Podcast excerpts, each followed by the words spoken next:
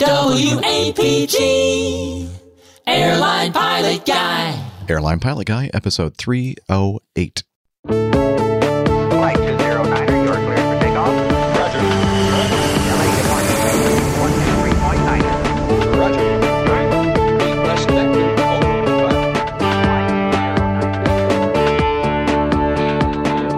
Hello, you're listening to the Airline Pilot Guy Show, the view from our side of the cockpit door. I'm Captain Jeff, your host, broadcasting live from Studio 632 in the Embassy Suites recording studios in Louisville, Kentucky. In this episode, free beer, a Pegasus 737 crash update, more news, your feedback, and the latest Plain Tales installment, Landomatic. So get all settled in. Tray tables and seat backs in their upright and locked positions. Electronic devices powered on. Flight 308 is ready for pushback.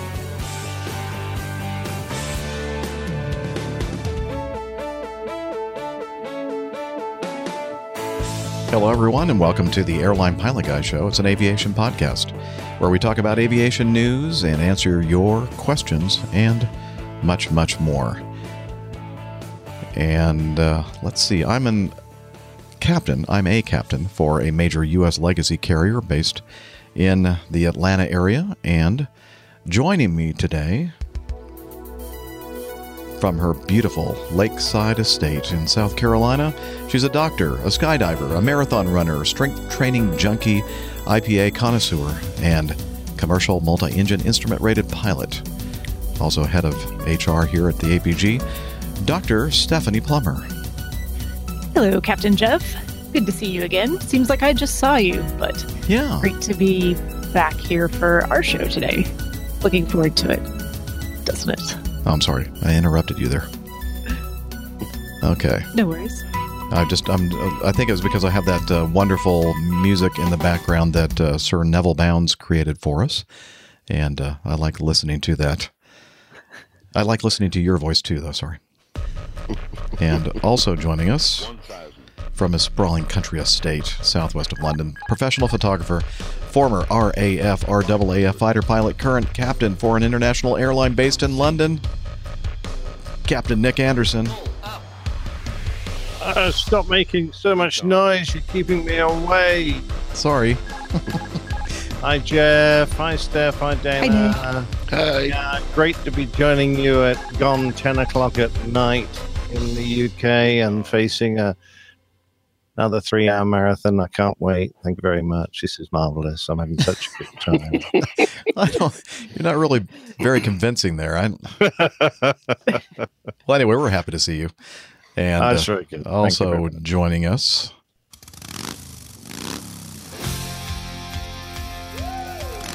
from a studio location that he is going to uh, divulge to us shortly. Uh, barbecue master, bourbon connoisseur, motorcycle riding pilot for a major U.S. legacy carrier, Captain Dana Colton. Well, good afternoon, everybody. I'm going to sound like a not not my normal self today, and I'm reporting to you from Houston, Texas, downtown at the Marriott Marquis. Beautiful uh, afternoon here in the Houston area. However, I just woke up from my nap, so I didn't get to enjoy very much of it. But great to be back and miss everybody. It's been a while, and uh, we'll talk more, I guess, in a little bit.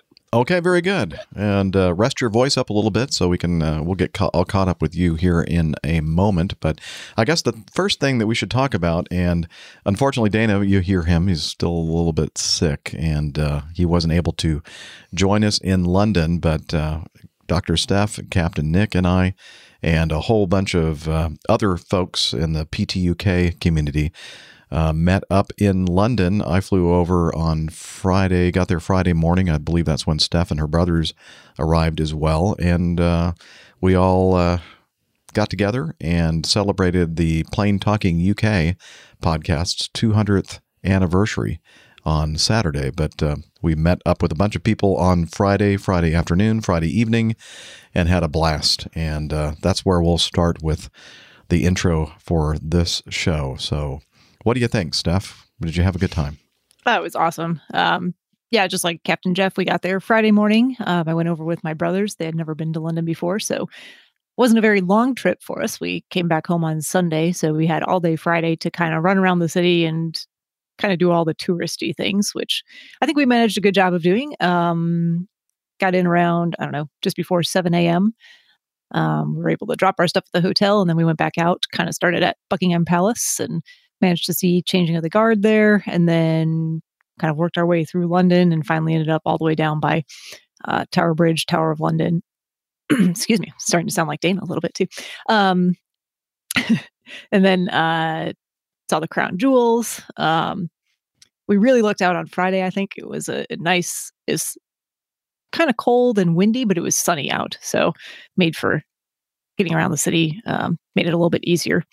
But uh, my uh, the uh, London weather that I know and love so well every time I come uh, to visit returned on Saturday. It was a little dreary and rainy, but that didn't matter at all because that's when uh, Plane Talking UK's 200th episode was, and we had a great time at their uh, at the 737 flight simulator, doing that and meeting everyone and doing the episode with them, and that was great fun. And thanks to those guys for doing such a wonderful job of that.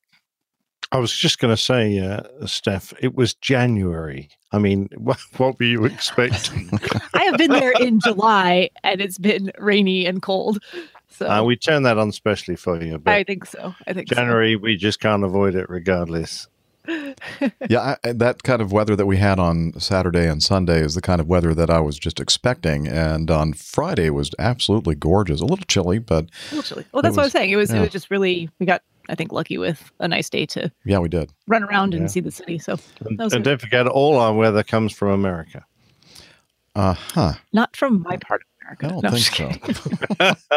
It does. I think it comes across the Atlantic, and you send it here, and it just dumps on us. No, but we're just getting what you sent us. That's already been all the way around the Yeah, it's world. just circled around. i don't think that works. You're not going to try. and- Anyway, um, Yeah, actually, you know what you're getting? You're getting fish urine. Beg your pardon. Well, it's coming across the ocean. You're getting fish urine. Fish urine. There's our show title right enough. there. Um, no idea. not, it's not coming anywhere from America. Can't. you get, you get 3,000 miles of ocean. So it's fish urine. okay, Maybe a little feces too. we missed you, Dana. Where have you been? Exactly right. yeah. Working. Working. Where have you been? Oh, now wait a minute. The first week that uh, you weren't with us, uh, a couple epi- episodes ago, you were not working.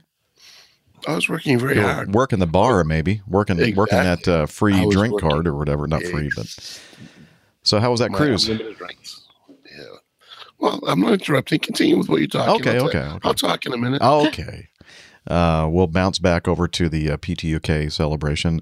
Well, you know, first of all, uh, the night before, I guess Thursday evening, uh, Captain Nick was up in uh, Cosford, I think, RAF Cosford. Is that right? Yeah, that's up near um, Manchester. Uh, and uh, yeah, that's the RAF Museum. It's also the place uh, where um, the RAF uh, Museum exhibits are all maintain- maintained. Excuse me. So it's a big engineering uh, base up there, and uh, they do all the work on the exhibits. They uh, preserve uh, um, stuff that they've dragged out of the ocean. They've got a Dornier there, uh, which is uh, encrusted in uh, um, in salt, and they've done their best to preserve that. Although I don't know how successful that will be; it's pretty far gone. They've got a Hudson there, which they're restoring. So it's a fa- fascinating place, brilliant museum. Apart from anything else, got some great exhibits. But uh, as you'll probably recall, I was re- uh, invited to do a talk there. Um, ably supported, I might say, and thank you very much indeed for uh, Nev, who came up, and then in the audience uh, we found Pip and uh, Adam Spink, and um, Nev? uh, yeah, I mentioned Nev. Oh. uh, there was one. one and there's Nev. who's- Don't forget him. yeah, and and uh, and uh, there are about four other uh, APG listeners uh, had pitched up. Uh, sadly, who I didn't write down their names, so I'm terribly sorry. I should have done, but I was just all a bit busy. It was all happening a bit quick, and uh, so f- forgive me for not remembering your names. But however, one of them has sent in some feedback, which was very clever because we'll get his name out tonight. All right. So that talk went uh, um, well. I was very pleased. Uh, I was able to listen to it because uh, you or we posted it as um, an extra uh, crew log, kind of a, a preview uh, before it's released to the general public. Uh, if you're um, a member of the Coffee Fund cadre, uh, you have already um, perhaps listened to that wonderful talk that uh, Captain Nick gave at the Royal Aeronautical Society. Yeah, that was thanks to Nev and his fantastic audio equipment that we've recorded that. And then I've handed uh, the presentation, all the photographs uh, that I showed everyone, and the talk. And uh, Matt from PT UK is very kindly going to marry the two together and turn it into a YouTube uh, video that we will eventually be able to release for everyone to watch. So, Oh, nice. and it will make a little more sense because when I refer to the photographs in the uh, audio, of course, there's nothing for you to see when you've got audio only. It makes a bit more sense when you've got the. We'll have the pictures there as well. Cool. Well, you don't want to miss that. So that was a really nice evening. They took us out for a meal afterwards, and uh, then uh, slept, uh, paid for the hotel, and slept, uh, and then drove down to PT UK on the Friday to join you guys. So uh, it was all in all, it's been was a great three days that I had. Yeah, I got in uh, Friday morning after flying all night, and um, I uh, met up with Fabian, who flew in from uh, Dusseldorf, uh, Germany, and he had never been to London downtown and seen the sights, and actually I had not either. And so the two of us uh, continued on our day pass on the uh, underground and went uh, to Trafalgar Square and the uh, Parliament building and saw Big Ben and all the sights that uh, Kind of saw Big Ben. sort of saw Ben. We saw the, the the actual clock face of Big The rest Ben. of it's under scaffolding right yeah, now. it was all covered up, but we we got the kind of I, the idea. Yeah. Uh, went over the Thames River many many times. Saw uh, St. Paul's Cathedral, uh, Westminster Abbey, and all those you know touristy things. And uh, I was really dragging. Uh, you know, Fabian is a uh, a much younger man than myself, and uh, I was kind of getting worn out, especially because I only had like you know maybe two or three hours of sleep on the journey over. And so finally, I convinced him that we needed to go back to the hotel because I had uh, this idea that I was going to take a nap. And so I got to the hotel, and somebody was saying, "Oh, uh, yeah, Nick and uh, Captain Al and uh, Graham and uh, some others were over. Uh, oh, oh, Phil was there as well. Uh, they were at the what was it called, the King's Arms uh, pub or something. And yeah, we uh, called it the King's Head, which was a bit of a bum steer, but, uh, King's Head. but you eventually found us. Damn it! Yeah, well, Fabian found you guys, and then I was thinking, Yeah. okay, now I'm going to go ahead and take my nap. Well deserved, I'd say. And uh, then I got this uh, message from Captain Al that basically chided me uh, very uncharitably uh, that uh, I should not be sleeping. I should be over there at the pub with you all. So I didn't get my nap, and uh, you were forced me. You forced me to drink at the pub, but I'm glad you did. So we had a great time. That was just the beginning. There was some some okay beers there. It was quite good. Yeah. nice pub. Then we went over Good to food. I was starved. we had a curry over at an Indian restaurant uh, not far from the simulator where the event took place on Saturday. Uh, but Friday night, that's where we all, uh, many of us, what, 20 something of us met at the uh, Taj Mahal uh, restaurant. Yeah, quite a few. Yeah, and again, a nice uh, audio um, for the Patreons from the Carry House. Yes. Yes. See what you're missing out if you're not a member of the Coffee Fund cadre? We'll uh, Oh, give you information about how you can join that group, that august group, later here in the show. Um, yeah, and then of course Saturday was the big day. Uh, the uh, we most of us met for breakfast in the hotel, had a full English breakfast, and then uh, walked over to the uh, the venue for the event, the simulator complex. What was the name of a flight experience? Is that the name of it? Uh, yeah, that sounds about right. NP something, right? Uh, yeah, I didn't catch that part. But anyway, the uh, the folks that run the thing um, and uh, help me with the names, uh, Paul and uh, some other folks over there. Nick. Nick, Paul and thank Nick. you. Paul and Nick were uh, gracious hosts and uh, our our instructors for the simulator, the 737 simulator, and uh, we we recorded a show, or actually Matt and Nev and Carlos uh, recorded PTUK 200, and it was a really really cool setup. So again, we had a blast. Anything else to add? Yeah, you're right. It was called Flight Experience Flight Simulator, um, is the name of it. And you can find it on TripAdvisor, where it's got an excellent rating and uh, very reasonable to uh, get a session in there if you want to have a go at flying uh, a Boeing. Now, I won't knock it uh, in relation to this because, of course, any airliner would be good if you don't normally fly them. But of course, uh, anyone with any choice would wait until they get their Airbus A320 simulator in there, which won't be too long in coming, and then you can fly a real airplane. Yeah, it's coming uh, sometime this year, I believe. Yep, yep, absolutely. All right.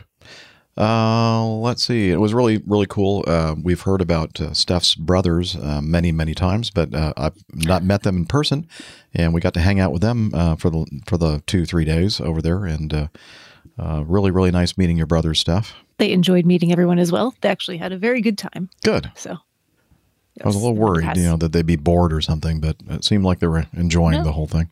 Nope, they had a had a great time, and actually, I think uh, while people were taking their turns in the stimulator, they found a pub down the street and uh, made several trips down there before we went out to dinner after the. Okay, no wonder on they were so happy and, and jovial. They had a great they had a great time. All right, now Dana. I have one question. wow. I have one question. Yeah. You mentioned they're going to put an Airbus simulator into that building and, and in the same sentence, a real airplane. Well, when are they going to put Mad Dog simulator in there? Because that's a real airplane. There you go. Well, it, it's a it's a modern simulator, not a museum. Dave. oh it boy. belongs to Madame Tussauds, I guess. yeah, you you you stick them up there, and I'll give them a whack. I don't mind that at all. Uh, so tell us, Dana, about that uh, cruise that you took uh, a couple of weeks ago. Well, first, let me go and say I really missed being in England. I hated that I chose not to come on over, but as you can hear, I'm uh, I'm not under the weather as bad as I would have been under the weather if I had gone to England and and done a 24 hour turnaround uh, within uh, you know flying both ways over the ocean. So it just uh, wasn't. I didn't have it in me. So I'm in some respects very disappointed that it didn't get to go because it sounds like you guys had an absolutely fantastic time. I certainly would have been love, loving to be there uh, for uh, PTUK's 200th episode. That's really the whole reason why I wanted to go. Uh, but and I do apologize to you guys if I for not being there. Um, enough said on that. I'm already bummed out enough as it is. Um, going No, to we didn't really have that much of a good time. It was really Oh, kind of yeah, a bore. f- yeah, so fun of, of bull malarkey. so, anyways, uh, cruise was. Uh, um, let's see, what do I remember of it? Not a whole lot. Apparently, you used that uh, drinking uh, coupon or whatever you had uh, well. Well, you know, it was uh, all you could drink, kind of like going to a Chinese food buffet, and they say, "You eat too much, you leave now." well, they can't throw they can't throw me off the boat, but uh, it was uh, it, it's it's forty three dollars a day plus an eighteen dollar. Uh, 18% gratuity, and you can walk up and have as many drinks as you want. So, first day started off a little uh, little motion on the ocean there. I, I I have to v- venture to guess. I, I didn't look at the final tally, but myself alone over seven days, probably in the area of 120 ish drinks or more. wow, Yeah, Cha-ching. wow. I I guess got- you got your I money's got- worth. I really got my money. And but the problem was, is I was with 18 other, or excuse me, 16 other people. Every one of them a drinker and a partier, and we had an absolutely fantastic time. the The ship itself, uh, mixed reviews. The thing is just too stinking big. Too many people. There was 6,400 people on the boat, and a lot of them were foreigners. And uh, I don't know if they had vacation going on over in Europe or what was going on, but normally that boat doesn't carry that many people, but it's because everybody had their kids on board. And when I tell you there were kids everywhere, there were kids everywhere. So normal capacity on that boat, two per room, is only 5,200. So we were way overmaxed. Wow. Um, the shows on the boat, fantastic. Uh, they Broadway, Mamma Mia, Broadway, Broadway, uh, Mamma Mia. Um, and a very big surprise when we got on the first night, I heard some piano music. And I said, I, you know, my wife and I would love uh, listening to live piano um, in a in a in a singer, and we're walking up there. It's a one deck up above on the ship. I'll describe the ship here in a second. And we're walking down towards the piano bar, and I said, "Geez, that sounds awful familiar." And as we walk closer, it was the same piano player that we had on the Cuba cruise. He is fantastic. His name's Gregor, uh, Greg, uh, and he's actually from France and lives in England and went to the conservatory in England, I think is what it's called, uh, for his training. Fantastic. So we enjoyed the entire week with him. Uh, the best way I can describe this boat, you know, other than being 60, you know, 400 people on there, um, is you take two towers, put it on each side of the boat, and join them at the front, and have an open open back and that in leave the middle completely empty. They put so much in the middle. They put um, a, a, promenade which is a two story open uh, for about uh, i don't know maybe a football field length uh, open two story with restaurants bars shopping uh, your customer service. Then they have this bar in the middle that goes up and down three stories as you as you're sitting there floating, almost like a saucer, a spaceship.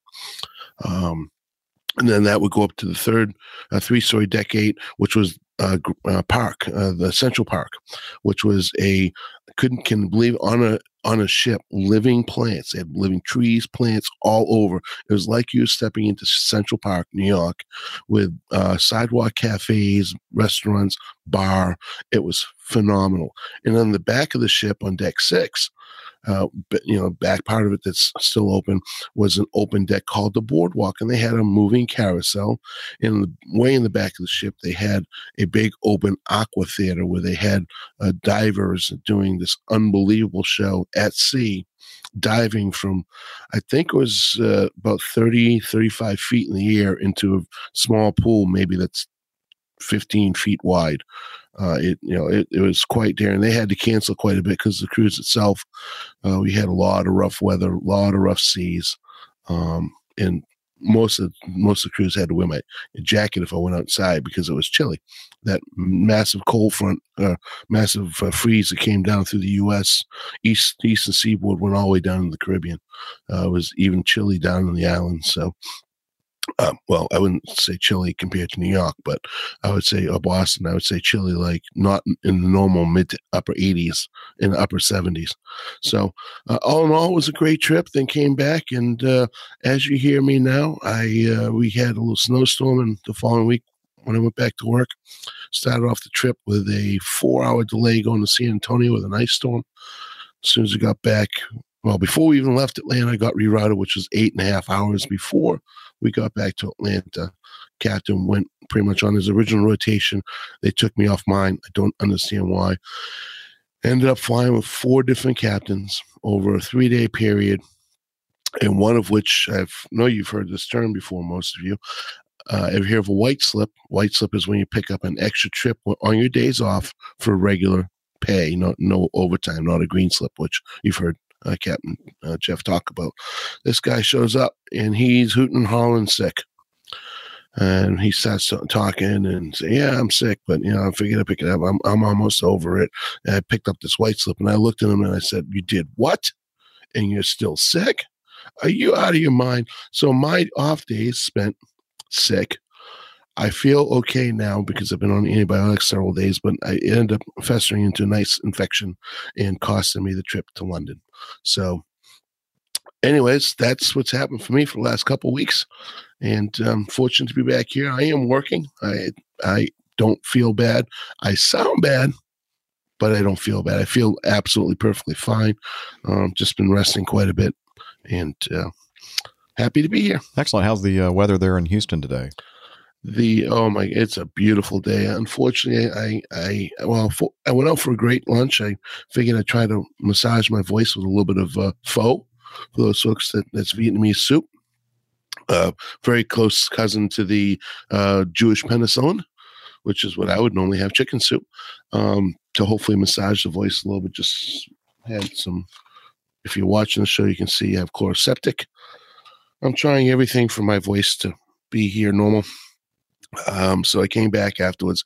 I was going to go work out for a little while. and lay down on the couch to look, I mean, lay down in the bed for a couple minutes. And next thing you know, I was supposed to be up at uh, in time to start the show at uh, 4.30 local time, about 4.45 uh, uh, East Coast time. I woke up, realized that the show had already started. Well, actually, it had So- not quite yet. We were almost Not ready quite. to start. You're almost ready to Yeah. start, but yeah, I was like, I was, oh my god! So yeah, getting getting some good rest and uh, finish up the trip tomorrow. Hillel, I was in Baltimore last night. Hillel, I didn't contact you for the reason why you're hearing is because my voice. And I am I did not want to take the chance of passing it on, but I did go to my favorite restaurant in Baltimore. Um, I went over there to a fantastic Italian restaurant. Uh, Nino is the owner. You've heard me talk about it before, and that's La Scala in the in the um, in Little Italy. It's Little Italy, unbelievable food. yeah. Again, it doesn't disappoint. So, Awesome. and uh, on, on another note, I haven't had one drink. Oh no, that's a lie. I had uh, Patriots were playing Sunday. I tried to hydrate a little bit with a little bit of vodka on Sunday, but since the cruise, I haven't had any. I have not had any drinks, and I don't plan on drinking anytime soon. Love it. Hydrate with vodka. Hmm. Yeah. Okay. But, uh, yeah. Except there there's go. another large football game coming up on uh, February 4th. I really? I I thought the football was all over with. I think I think it's over. It is. I mean, Well, I think it is, uh, yeah, I think that's Maybe- a foregone conclusion.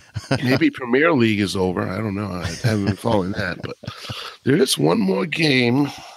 It's uh, I'm not playing with my brassiere here, but I am highlighting in the video the logo that I'm wearing. That's the Patriots are going to the Super Bowl. What a surprise. The New England Patriots are back in the Super Bowl again.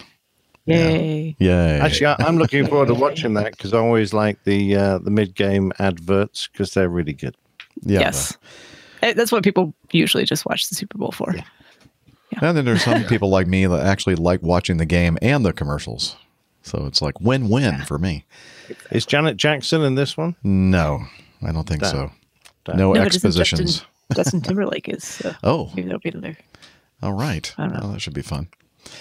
Okay, uh, excellent. So, um, Steph, uh, Yes. were you involved in any kind of a meetup since our last uh, show? I was. So, um, listeners may remember that uh, Corey, one of our listeners who is uh, starting a new job as a first officer for a regional carrier, um, actually wrote us couple weeks ago, two weeks ago, I think. And he was going to be being interviewed by the CBS Evening News um, while he was here in Charlotte and trying to also figure out a time to meet up with me. Um, unfortunately, I was pretty busy during those last couple weeks with I was also on a cruise, and then we were in London. Um, and uh, fortunately, it worked out that uh, he was just about wrapping up. But last night, we were able to get together for a quick drink and some barbecue, and we recorded a little feedback. Well, hey everyone, it's Dr. Steph, and I am here in Charlotte, North Carolina at Max Speed Shop. Just finished up an awesome dinner with our listener Corey, and he's in town to do some of his initial uh, training. He's going to be working as a pilot, and I will let him tell you more about that. I don't know if I'm actually allowed to say his company or anything like that, but I'll let him fill you in on the details here in just a second. Um, so take it away, Corey. Tell us what you've been up to and what you're doing and what you'll be flying and all of that good stuff. All right, this is Corey. Thank you, Dr. Steph. Hey, APG crew, APG community. Um, so, like Dr. Steph said, I'm going to be, I'm down here for um, initial training on the ERJ 145.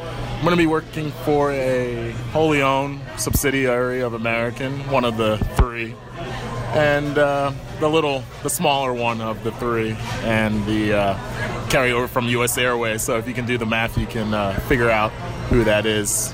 Pacemaker. So um, I have exactly uh, two days left here. I leave on Thursday, uh, so that'll be one day left by the time you guys uh, hear this. And um, so just completed systems, took the systems written, uh, took the uh, uh, the procedures test, and I have it written on procedures. And then when I'm done that, I'll go home for a short break and uh, have a uh, come back for Sims, either in Charlotte, Dallas, or Houston, uh, or many other places. I don't know yet. They just go wherever they tell me. So should be. We'll find out, and I'll keep you guys updated. But I'll try for the hundred next time. Uh, I know 97's not up to your uh, to your standards, but we'll we'll do our best. Hey, so you're a uh, quasi celebrity now too. I heard. Um, I think you sent us some feedback about that the other day. I don't think we have a, a date for when the um, interview is airing, but you did a little piece with was it CBS Evening News about pilot shortages and whatnot, and um, hopefully when we have that information about when it airs, we can pass that along so people can can watch and hear what you had to say about all of that. Yes. So um, yeah. So I had my interview today with uh, CBS Nightly News. Uh, they had me in this uh, simulator talking about various things, how I became a pilot, and all that good stuff. Uh, they asked me about the pilot shortage. I didn't really want to say too much about that. You know, I got to keep everybody happy. But uh, so that went well today. And uh, about when it's going to be airing, they don't have an air date, but our PM or our uh, excuse me, not PM, our uh, HR or one of the people at public relations, public relations manager, she will um, she will reach out to me if she remembers my email and let me know when uh, when that's going to be airing. So when I find that out, I'll pass it along to Dr. Steph and uh, and the rest of you, so we can all uh, hear me mumble on TV. Awesome. Well, we're looking forward to hearing that. But um, anyway, it was great hanging out with you again. Awesome dinner tonight. Good beers, good company, good good uh, conversation as always. And um, if you're back here in Charlotte for your sim stuff, I'm sure we'll do it again. All right. So anyway, we'll uh, hand it back over to the show and talk to y'all very soon. Bye. Excellent. That was our uh, on location reporter, Dr. Steph. That's right. And just for Nev, um, it's funny he had he when we were over in London, he just said, "Make sure you guys say awesome because we love it when the Americans say awesome." I think I mentioned I said the word awesome about four times in that. So I think I've said go, it a couple just times already on the show, and I, I thought to myself, "Oh, I can't even. it's an Yeah, awesome I show." don't even know. Don't even notice when it happens. It's just What ingrained in my wow? vocabulary. yeah, Wow. Make America awesome again. Wow. Oh, Nev- But Neville thanks, Corey, says in for, the, in the uh, chat room, "Awesome" in all caps. But my thanks again to, to Corey for uh, a great meetup last night. Good conversation as always, and congrats to him on um, getting through that far in his training and a little bit left to go. So he's going to keep us updated. Yep. Fingers And- crossed. You know what? Uh, even if we miss the um, you know the actual air date, I'm sure that we can find a copy of the video online, and uh, I'll snag the audio from that, and we'll be able to play it on the show and on a on a future episode. All right. Let's. Um, anything else before we move on to the? We'll do a quick coffee fund thing, and then move on to news. What do you think? Nope. Let's do it. Go for it. All right, from me. let's do it. And if I can find it, here we go.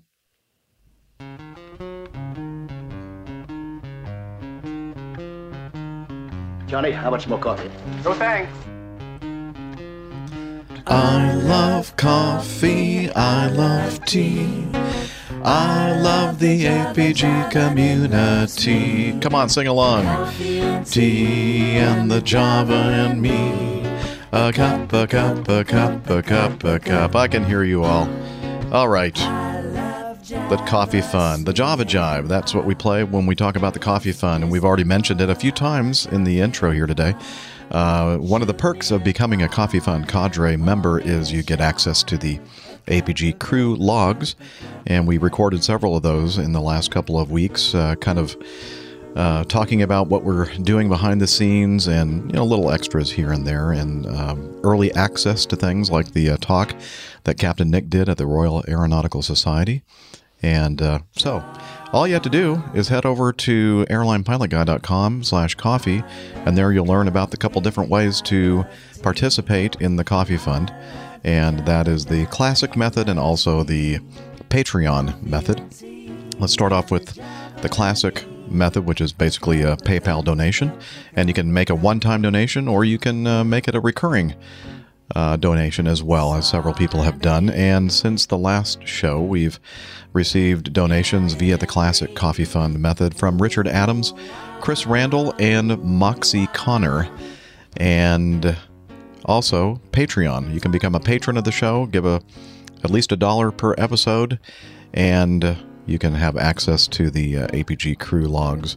And since the last show, we have a couple of people that uh, have been around in the APG community for quite some time. Masha in the Netherlands, Masha Gertz, uh, Philip M. Matinsky or something like that. Have you ever heard of that guy? Philip. That sounds familiar to me. Oh, that's Pip.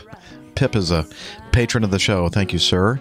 And Mike Macaluso is also a new producer of the show, a patron via patreon.com.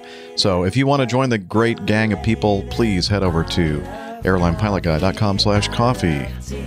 We'll see you there. It loves me. Coffee and tea and the Java and me.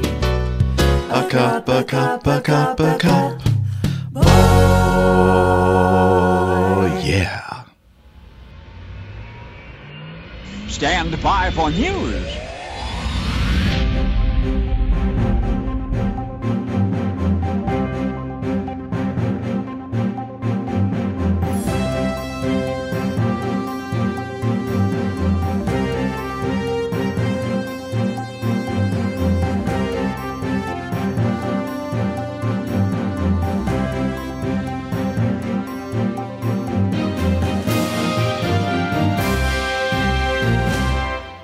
Between you and me, I think the reason why Pip joined is because he heard that we were uh, saying bad things about him on the APG crew logs, which may or may not be true. But now, yeah. Yeah, but now I'll have to pick someone else to say bad things. yeah, somebody else that's not a member. Who hasn't Sorry. Okay, that's of course just a joke. Um, and it was great seeing you, Pip. And uh, wow, the, watch the PTUK 200th um, episode where you'll see Pip in all his glory announcing the uh, chicken nugget challenge. Uh, he was in rare form for sure. Okay. And uh, the trophy is amazing. oh yeah, Thanks, Uh, yeah. We didn't even talk about that. Well, I, I guess we don't want to steal Yeah, anything from. Nah, watch watch PTUK episode 200. Yeah, but uh, let me just put it this way: Steph is uh, the champion this year for the uh, for the chicken nuggets, at least so Yeah. far. And Pip nearly lost a finger. Yeah, well, Steph should know better than to. Um, wait, My. Pip should know. Well, I don't know. I'm confused. Some somebody should.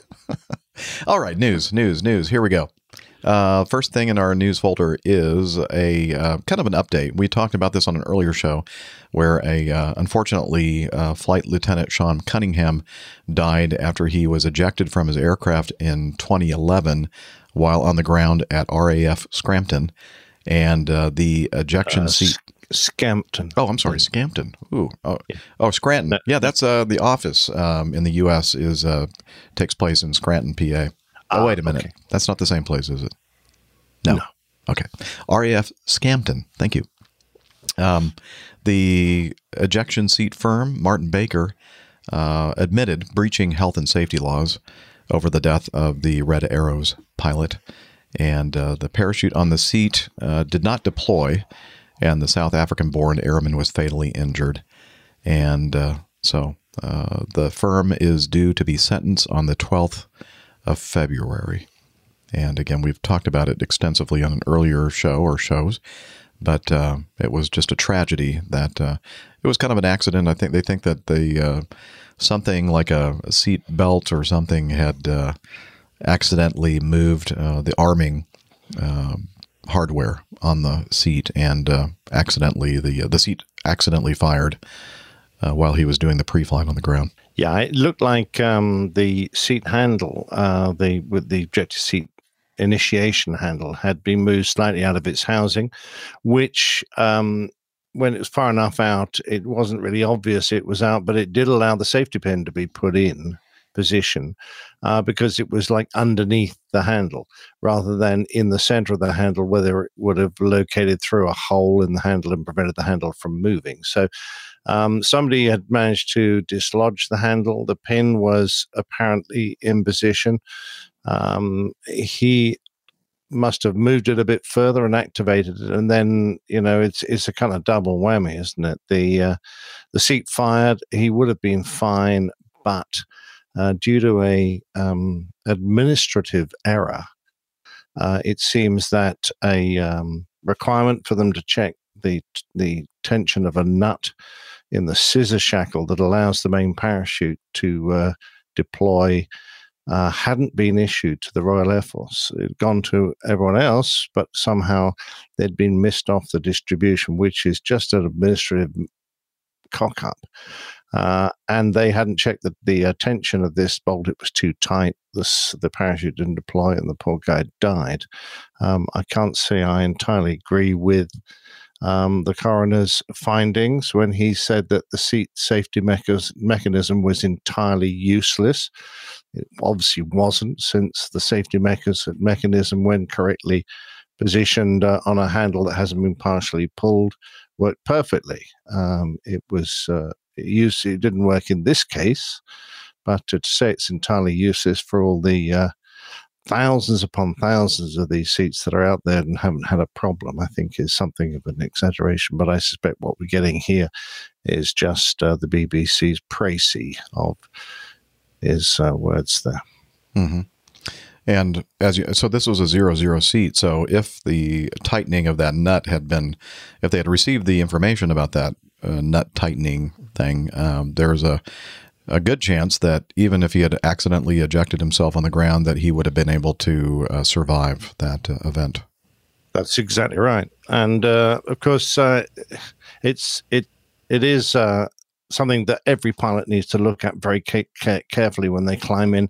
An ejector seat uh, is not an ordinary seat; it's a loaded gun, and everyone who goes near one has to understand that and uh, we all did when I was in the service did our safety checks rigorously and carefully. Um, but having said that, the uh, movement of the ejector seat handle, um, such that it was slightly out of its housing, wasn't easy to spot, and the fact that the uh, pin, the safety pin, could be put into position with the uh, ejector seat handle slightly out of position uh, was very bad news for everybody because that pin really shouldn't have been able to go in there. They should have perhaps modified it so it couldn't happen. But it means anticipating that someone's going to pull the handle almost to the point of firing the seat, but not quite, and then try and put the pin in. Uh, yeah. So, you know, that's, that's real tough. The fact is that Martin Baker are a brilliant company, in my opinion. They've saved so many lives. They have thousands upon thousands of seats out there, and um, they're usually only asked to uh, work once in the whole seat's life. And generally speaking, they are fantastically reliable. Unfortunately, in this case, uh, they let themselves down. So I have a question actually. Does that mean that there are certain types of or different types of ejection seats out there that are not zero zero that would not be able to um, yeah, all the earlier ones and ones that are probably okay. fitted to lightweight aircraft okay. uh, that don't have uh, the capability to carry a rocket pack would be not zero zero. All the, the ones I trained in, all those jet seats I trained in, the Jet Provost and the Hunter and the Gnat, they were zero ninety seats. So uh, you could eject at sea level, eject on the ground, but you had to be doing at least 90 knots of forward airspeed because the seat only had the gun. It didn't have the rocket pack. Rocket. The gun would fire you uh, clear enough, but you needed that forward speed in order to get the main parachute to deploy in time. Yeah, gotcha. same thing. Uh, the- once you were, sl- sorry, Jeff. No, go ahead. I'm sorry. I thought you were finished. Yeah, once you're slower than 90 knots, that that wouldn't happen, and you'd have hit the ground with a partially deployed uh, parachute, which obviously would have could have well have been fatal and the T-37 had the same kind of uh, uh, thing where it was just a, you know it kind of popped a charge that kind of got you out of the airplane, but uh, it required a minimum altitude and a minimum speed for it to be effective because it did not have a rocket booster in there. Yeah, yeah, and even a zero zero seat, uh, you still if you're descending fast enough towards the ground, you still need to eject with a suitable altitude because. Uh, uh, if you took a tenth of your rate of descent uh, that was the minimum height above ground you had to eject. So if you were, you know, pulling through a loop and you decided that uh, you weren't going to make it and you're going to eject, if you had uh, 10,000 feet of minute rate of descent, you needed to eject at 1,000 feet because obviously everything's going downwards, including the seat. Exactly. And the seat needs that extra height to uh, deploy and everything to work. but they're getting better all the time, and uh, and I hope this doesn't uh, besmirch uh, Martin Baker's reputation too much. I don't think it will. Um, I'm going to skip uh, over the second item there in the news and move to this one, um, but we'll go back to it. Uh, let's try the or do the um, update on the Pegasus 737 runway excursion in Trabzon or Trabzon, Turkey. Uh, this is from Nick, First Officer Nick from Acme Holiday. He says, Hi, Steph, Jeff, Nick, and Dana. The following text was sent to me by a colleague via WhatsApp. He got it from someone else. I found it also on the internet. I don't know where the information really comes from, but maybe there's a little truth to it. Feel free to use it or not. So we're going to use it, Nico, and uh, this actually makes sense. Again, we're not, this is not from a verified news source, but uh, here is what we see here in this text. Uh, the first officer was the pilot flying. Weather was at minimums. They were expecting to see the runway at minimums. At minimums, they did see the runway. First officer disengages the autopilot, but at the same time presses the toga buttons. Captain takes over, lowers the nose, retards both thrust levers to idle. They land at idle thrust, and the aircraft was dispatched with one reverser in op. The captain deploys the thrust reverser of the left engine and releases the right engine thrust lever. Since he hadn't disconnected the auto throttle, the right engine goes to toga thrust. Aircraft starts to accelerate and skids off the runway uh, to the left. The right engine separates. All passengers evacuate the aircraft from the rear door. No smoke in the cabin and no injuries. And uh, First Officer Nico says, "Thanks for all the work you do for the community. Bye from Germany." And uh, so, I mean that that actually sounds very very plausible to me. Yeah, I remember uh, Miami Rick. Uh, remember that chat we used to have on years ago. Uh, he had described uh, uh, pilots who rejected, uh, and every time they took the hands off the throttles, the throttles would open up again because they hadn't disconnected the auto thrust properly. And that sounds exactly like what happened with this guy. Uh, the auto thrust was trying to go back to the previous speed, so opening the throttles every time the guys let go of them. Uh, and I have to say, you know, I've, I've talked about um, my um, confusion over the way Boeing's have decided, dis, sorry, designed their auto thrust system uh, after that 777 accident with the uh, takeoff go around buttons. And uh, uh, again, this is another one. Uh, I really do think that um, perhaps that needs to be looked at, that, that way of operating. Uh, you know, it doesn't seem very logical to me in, in at times. And I have no experience with uh, Boeing auto throttle systems because the 727 that I flew, the only Boeing that I've flown, uh, did not have auto throttles. So, you know, the pilot was the uh, auto throttle system. Sometimes the, the best way. Yeah. The, the simplest method, right? Right. Yep. All right. And then finally, we have this. Liz uh, found this for us. Um, let's see. American Airlines announced today that they will be having hourly shuttles between Chicago and New York City starting in April. They also promise free beer and wine. Yay, party! Sounds like I'm going to be taking some trips They, they between New York and Chicago. they don't mention it's Keystone Light though. Oh, yeah. oh, yeah. Oh, well, it's free. Whatever. It tastes great. Key, Keystone Light and boxed wine. I they, love it. how long? How long would that flight be, Jeff? oh, uh, what would that be? About a I don't know. two and a half Two hour, hours. three, two and a half yeah. hours, probably. All right. Well, they're only going to get up and down the aisle twice then, so uh, you get two beers. Yeah, that's true. Unless you say, Oh, give me three. I'll just start with three right now. Just put them right there. Give me a bucket. They offer New Belgium Voodoo Ranger IPA. Ooh, So nice. not bad. That So they sounds fun. I don't. I don't know if they will on this flight, but they do have it Right. normally. So they plan on flying between the two cities 15 times per day. The route will fly back and forth from LaGuardia and Chicago's O'Hare, uh, both American airline hubs. American Airlines didn't think offering the most flights on the route was enough to really entice business travelers. American Airlines will be giving out free beer and wine, even in economy. Um, so, anyway, we'll put a link to this in the show notes if you So, want to look so at all it. the business travelers can show up to the meetings drunk, right? Yes.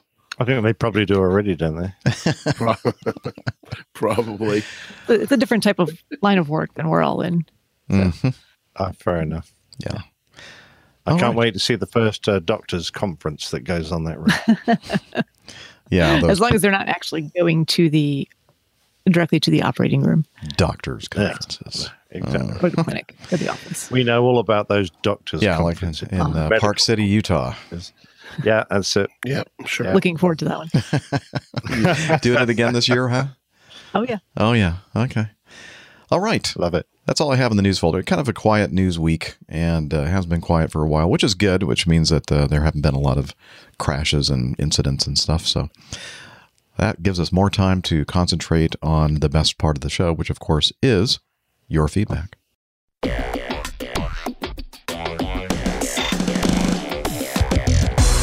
Captain. Incoming message. Incoming message. Thank you. Uh, let's start off with. Uh, I've hit the wrong folder here. Hang on. It is from John. John sent me some email. He says, "Hello there. I noticed on airlinepilotguy.com slash 117, the uh, episode 117, that you reference an article about flying cars. I would like to get your feedback regarding an article that I just published, which is all about the progress people have made and what is currently available on the market regarding flying cars. Oh, I should have played my little flying car sound effect, which I cannot find. Oh, well. Uh, I'll put it in and post. Maybe. Um, You, you won't. I know. I won't. No. Yeah. but I talked about it. Well, hang yeah, on. yeah. Hang on. Let me see if I Just can find it. imagine your own flying car. sound clip in your head. Uh, let's see. I think now that I'm on the right sound board. Nope, it's not in this one either. Oh, where are the Jetsons Oh, no. Jetsons, Jetsons, where are you? Huh. Oh, well. Well, A it's in the future. That's why you can't find it. Yeah. Oh, very good. Anyway, um, he gave us a link to the uh, article, and he said it would be great to know your personal opinion on the article. And if you find it useful, please consider linking to it from the page of yours. Also, if you prefer, you may republish the article. So, John, we're going to put this link in our show notes where hundreds of thousands, probably millions of people will see it. Not really. Uh, he published this on the 26th of December, which is a, a, a very important date. Um, of last year. Since the very Yeah. first, yeah, excuse, excuse me. I was going to say that day will live in infamy. Uh, will it? Yes. It's Your my. Infamy, infamy. They've all Yeah, got your infamy. oh yeah, that's right. That's my birthday. Yeah. Hey, yeah, where is the? Uh, oh, never mind. Um, Happy birthday to you. no, no, no, no. Uh, so anyway, let me just read a little bit of the first uh, part of the article here, and then you can read the rest of it yourself. Since the very first science fiction hit the shelves, the world has fantasized about flying objects. For nearly a century, books, radio dramas, movies, and television shows have depicted flying cars as the most famous fly- or and the most famous flying car to date. Probably Doc Brown's flying DeLorean, the time machine from the movie franchise Back to the Future. The movie's second installment, originally set in the year 2015, introduced the concept of flying cars for every family. Of course, this is just fiction. The real question is how close are we as a society to creating and introducing flying cars? And then he goes in and talks about the development of cars and what different companies um, are doing as far as designs and how far they've gotten so far. And then um, how much they all cost, which uh, let me just tell you, it isn't cheap. Uh, I think for flying cars to be something that we're going to see uh, all over the place, these things are going to have to be a lot less expensive. And uh, of course, he talks about some other drawbacks like uh, legislation, regulation, and all kinds of stuff. So, uh, good article. That's my personal opinion. I, I thought it was well, well written, John. And um, I'm sure that uh, our community will read it as well and uh, be able to uh, send you some feedback regarding it as well. What I particularly like about that article is that there's a picture of a lady in a full armored up suit in, in this flying car. As if It's she's like a ready- convertible flying car. It's Yeah. convertible, and she's ready to crash or something because she's in a um, almost like a uh, well, it looks like a full body suit of armor. Yeah. Is that a, like a human or a humanoid or what is that? Uh, Very idea. pretty if it's a humanoid. yeah, she's pretty. She's got a nice figure at least.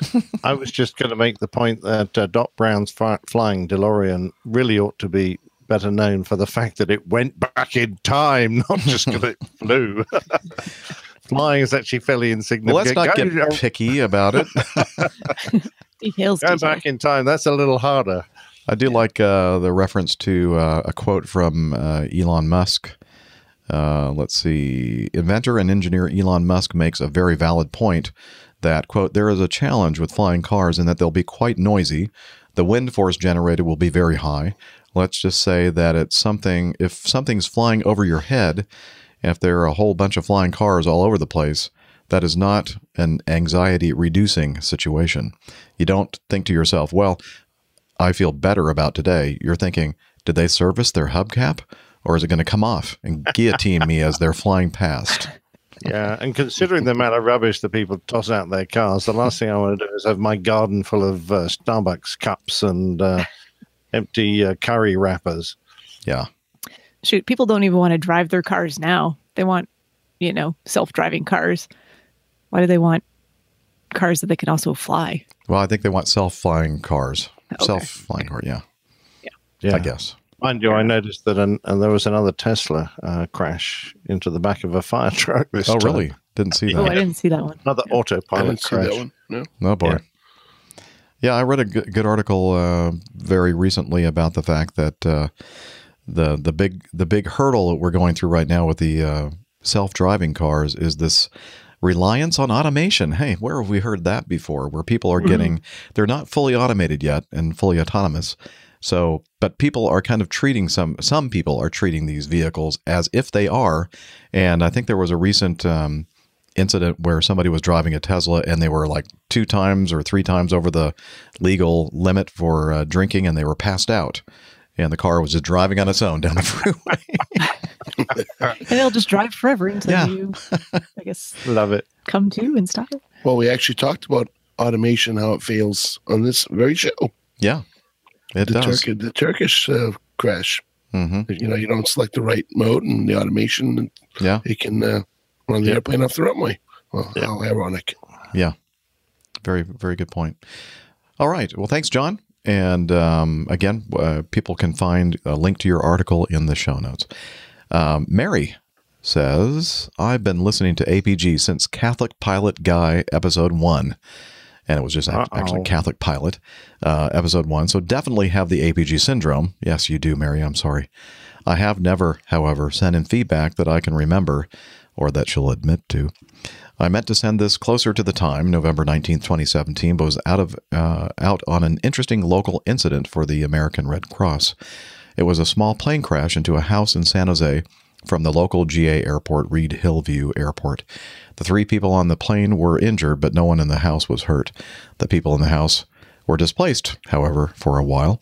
I was there just as the NTSB and the FAA were arriving on scene. And then she uh, included a picture of this Cessna 172 that crashed in the front yard of a, a house uh, in the area.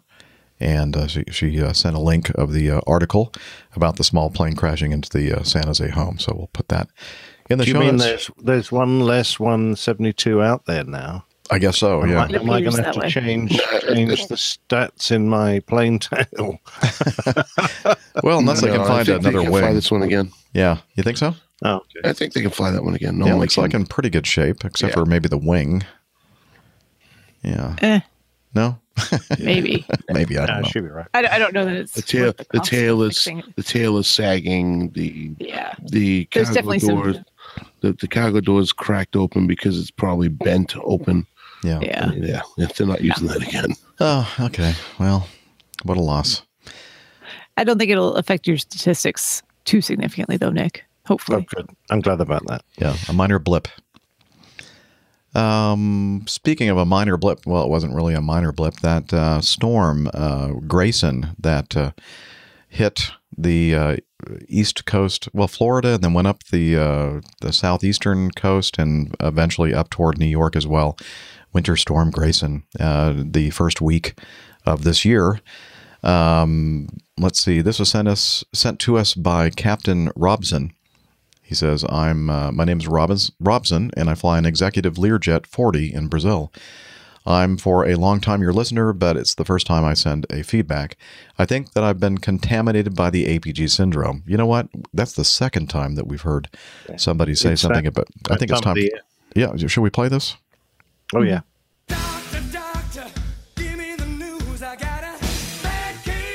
APG syndrome. Case of APG syndrome. There we go. So he's been contaminated by it uh, because I already heard all the podcast episodes. Wow. I received this audio in an aviation WhatsApp group and found interesting, so I decided to share it with you guys. It's uh, it pretends to be an ATIS. Oh, I thought it was a real one. Darn it! An uh, AT automated automated terminal information service from John F. Kennedy International Airport, and this was put out by ATC Memes. And I think we need to listen to it because it's quite funny. JFK International Airport. Automated weather observation.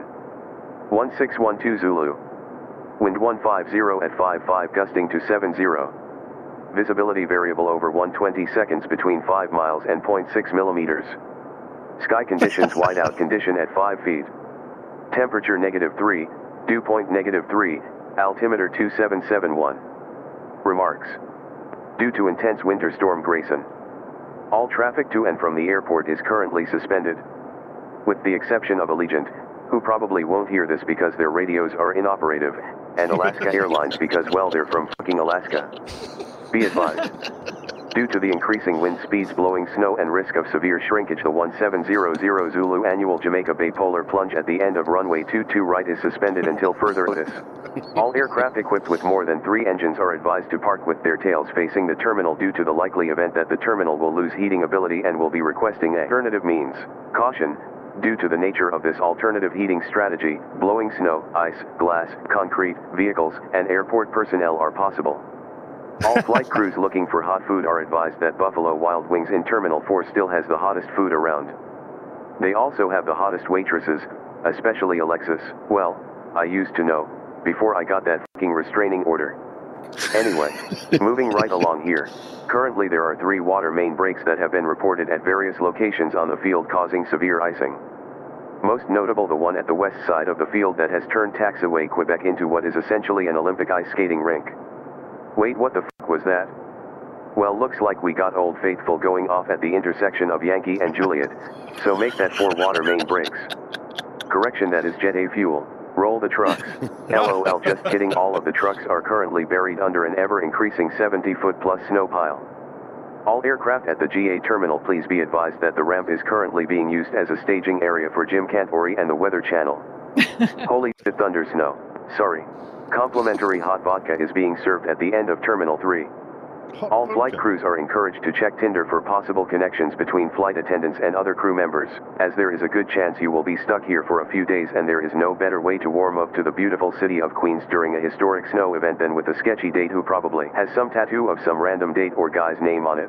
By the way, swipe right on any girl with a nose ring, just trust me. Okay, sorry, my ADHD is getting the best of me on this weather report, but it's getting me so excited to tell you about it. Oh shit, I just realized I think I confused the Viagra and the Adderall XR again. My wife is going to kill me.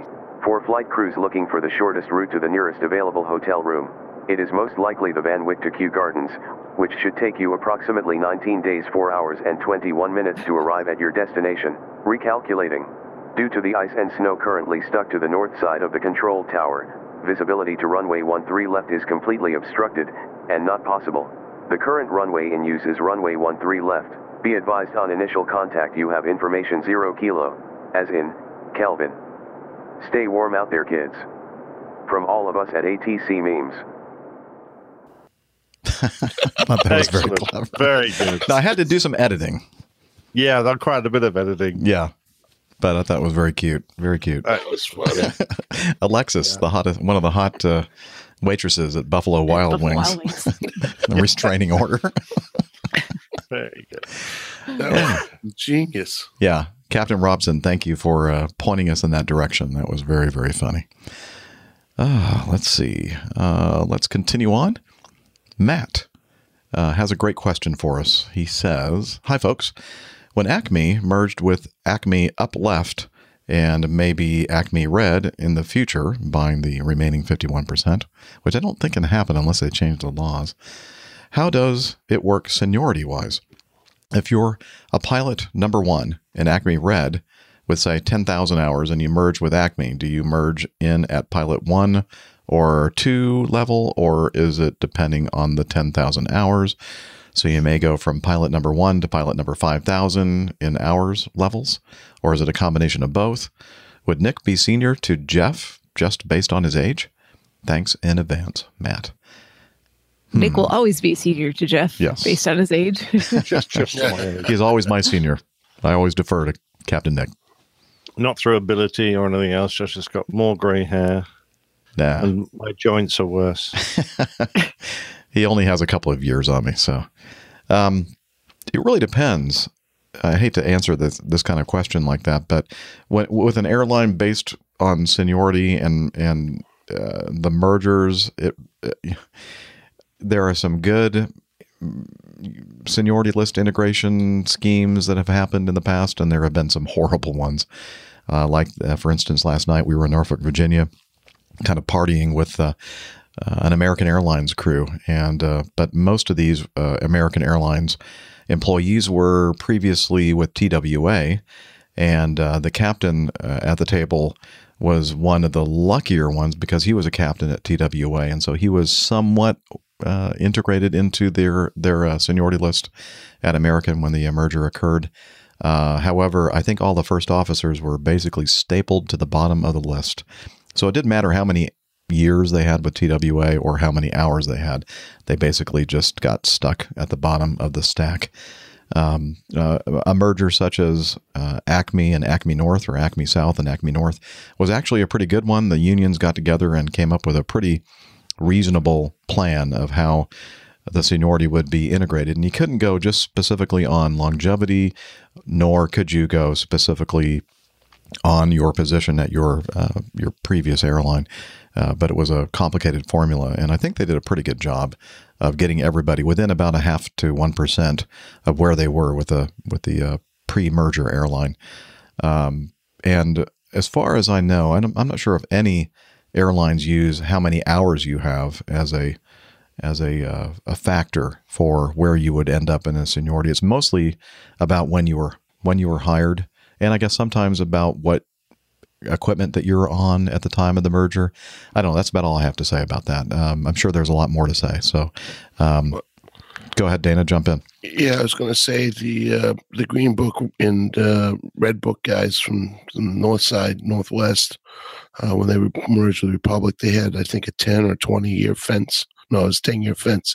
So uh, their merger was was not so good, and uh, um, it wasn't based on anything other than where you where you sat, as you just mentioned, in seniority in the aircraft that you were flying. So let's say there was a uh, a captain a guy hired at Northwest and has five been there five years, and the guy that was over at Republic been there twenty years, ca- captain on DC nine, and the Northwest guy was the first officer flying DC ten.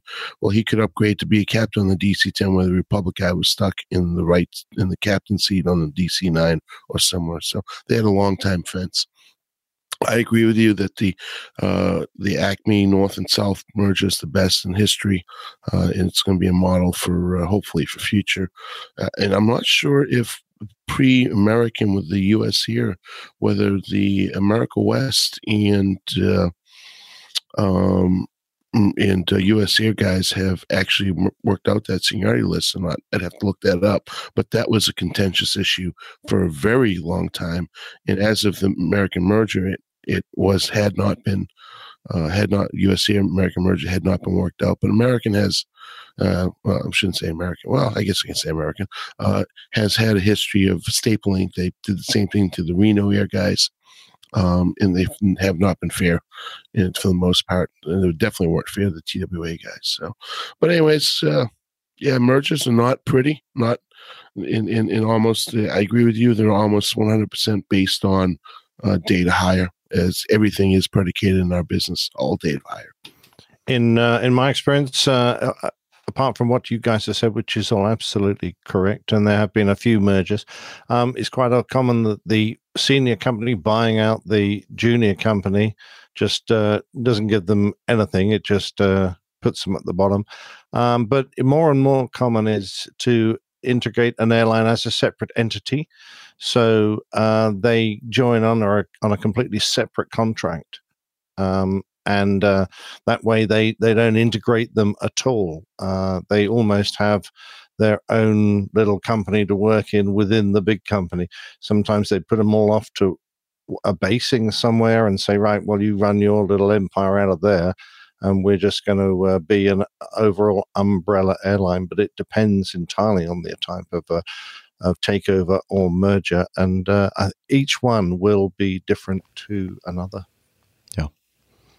there's no one size fits all uh, in this world of airline mergers and seniority list mergers and all that and and usually it's a mess so good question though i wish i could be more definitive about it matt but uh, that's that's where we are with that sort of stuff um, phil sent in a question for dana he says, Hi, APG crew. My name is Phil, and I'm a CRJ 200, 700, 900 first officer for a massive U.S. regional airline.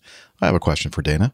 While the CRJ series, especially the 700 and 900, have more modern avionics than a Mad Dog, as you must remember, they do not have auto throttles or GPS VNAV capability.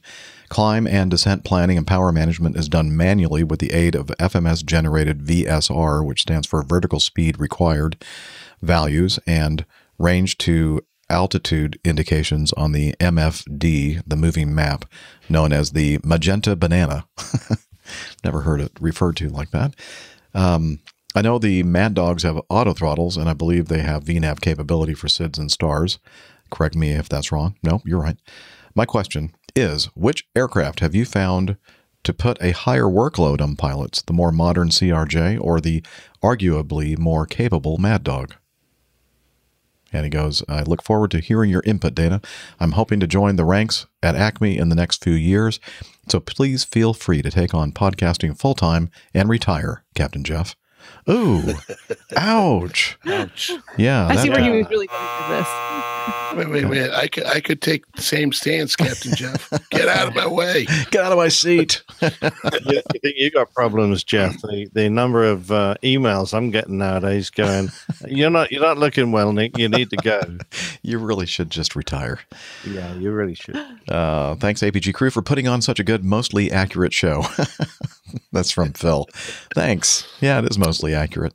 Uh, Well, so, fifty-one percent. yes, at least. Dana, take it away. Yes, Phil, that's uh, that's really a very good question. Um, thank you for writing in and bringing that uh, question to me. Um, yeah, the the the fact that the the uh, uh, that the CRJ did not have uh, auto throttles, it had a, a trend vector.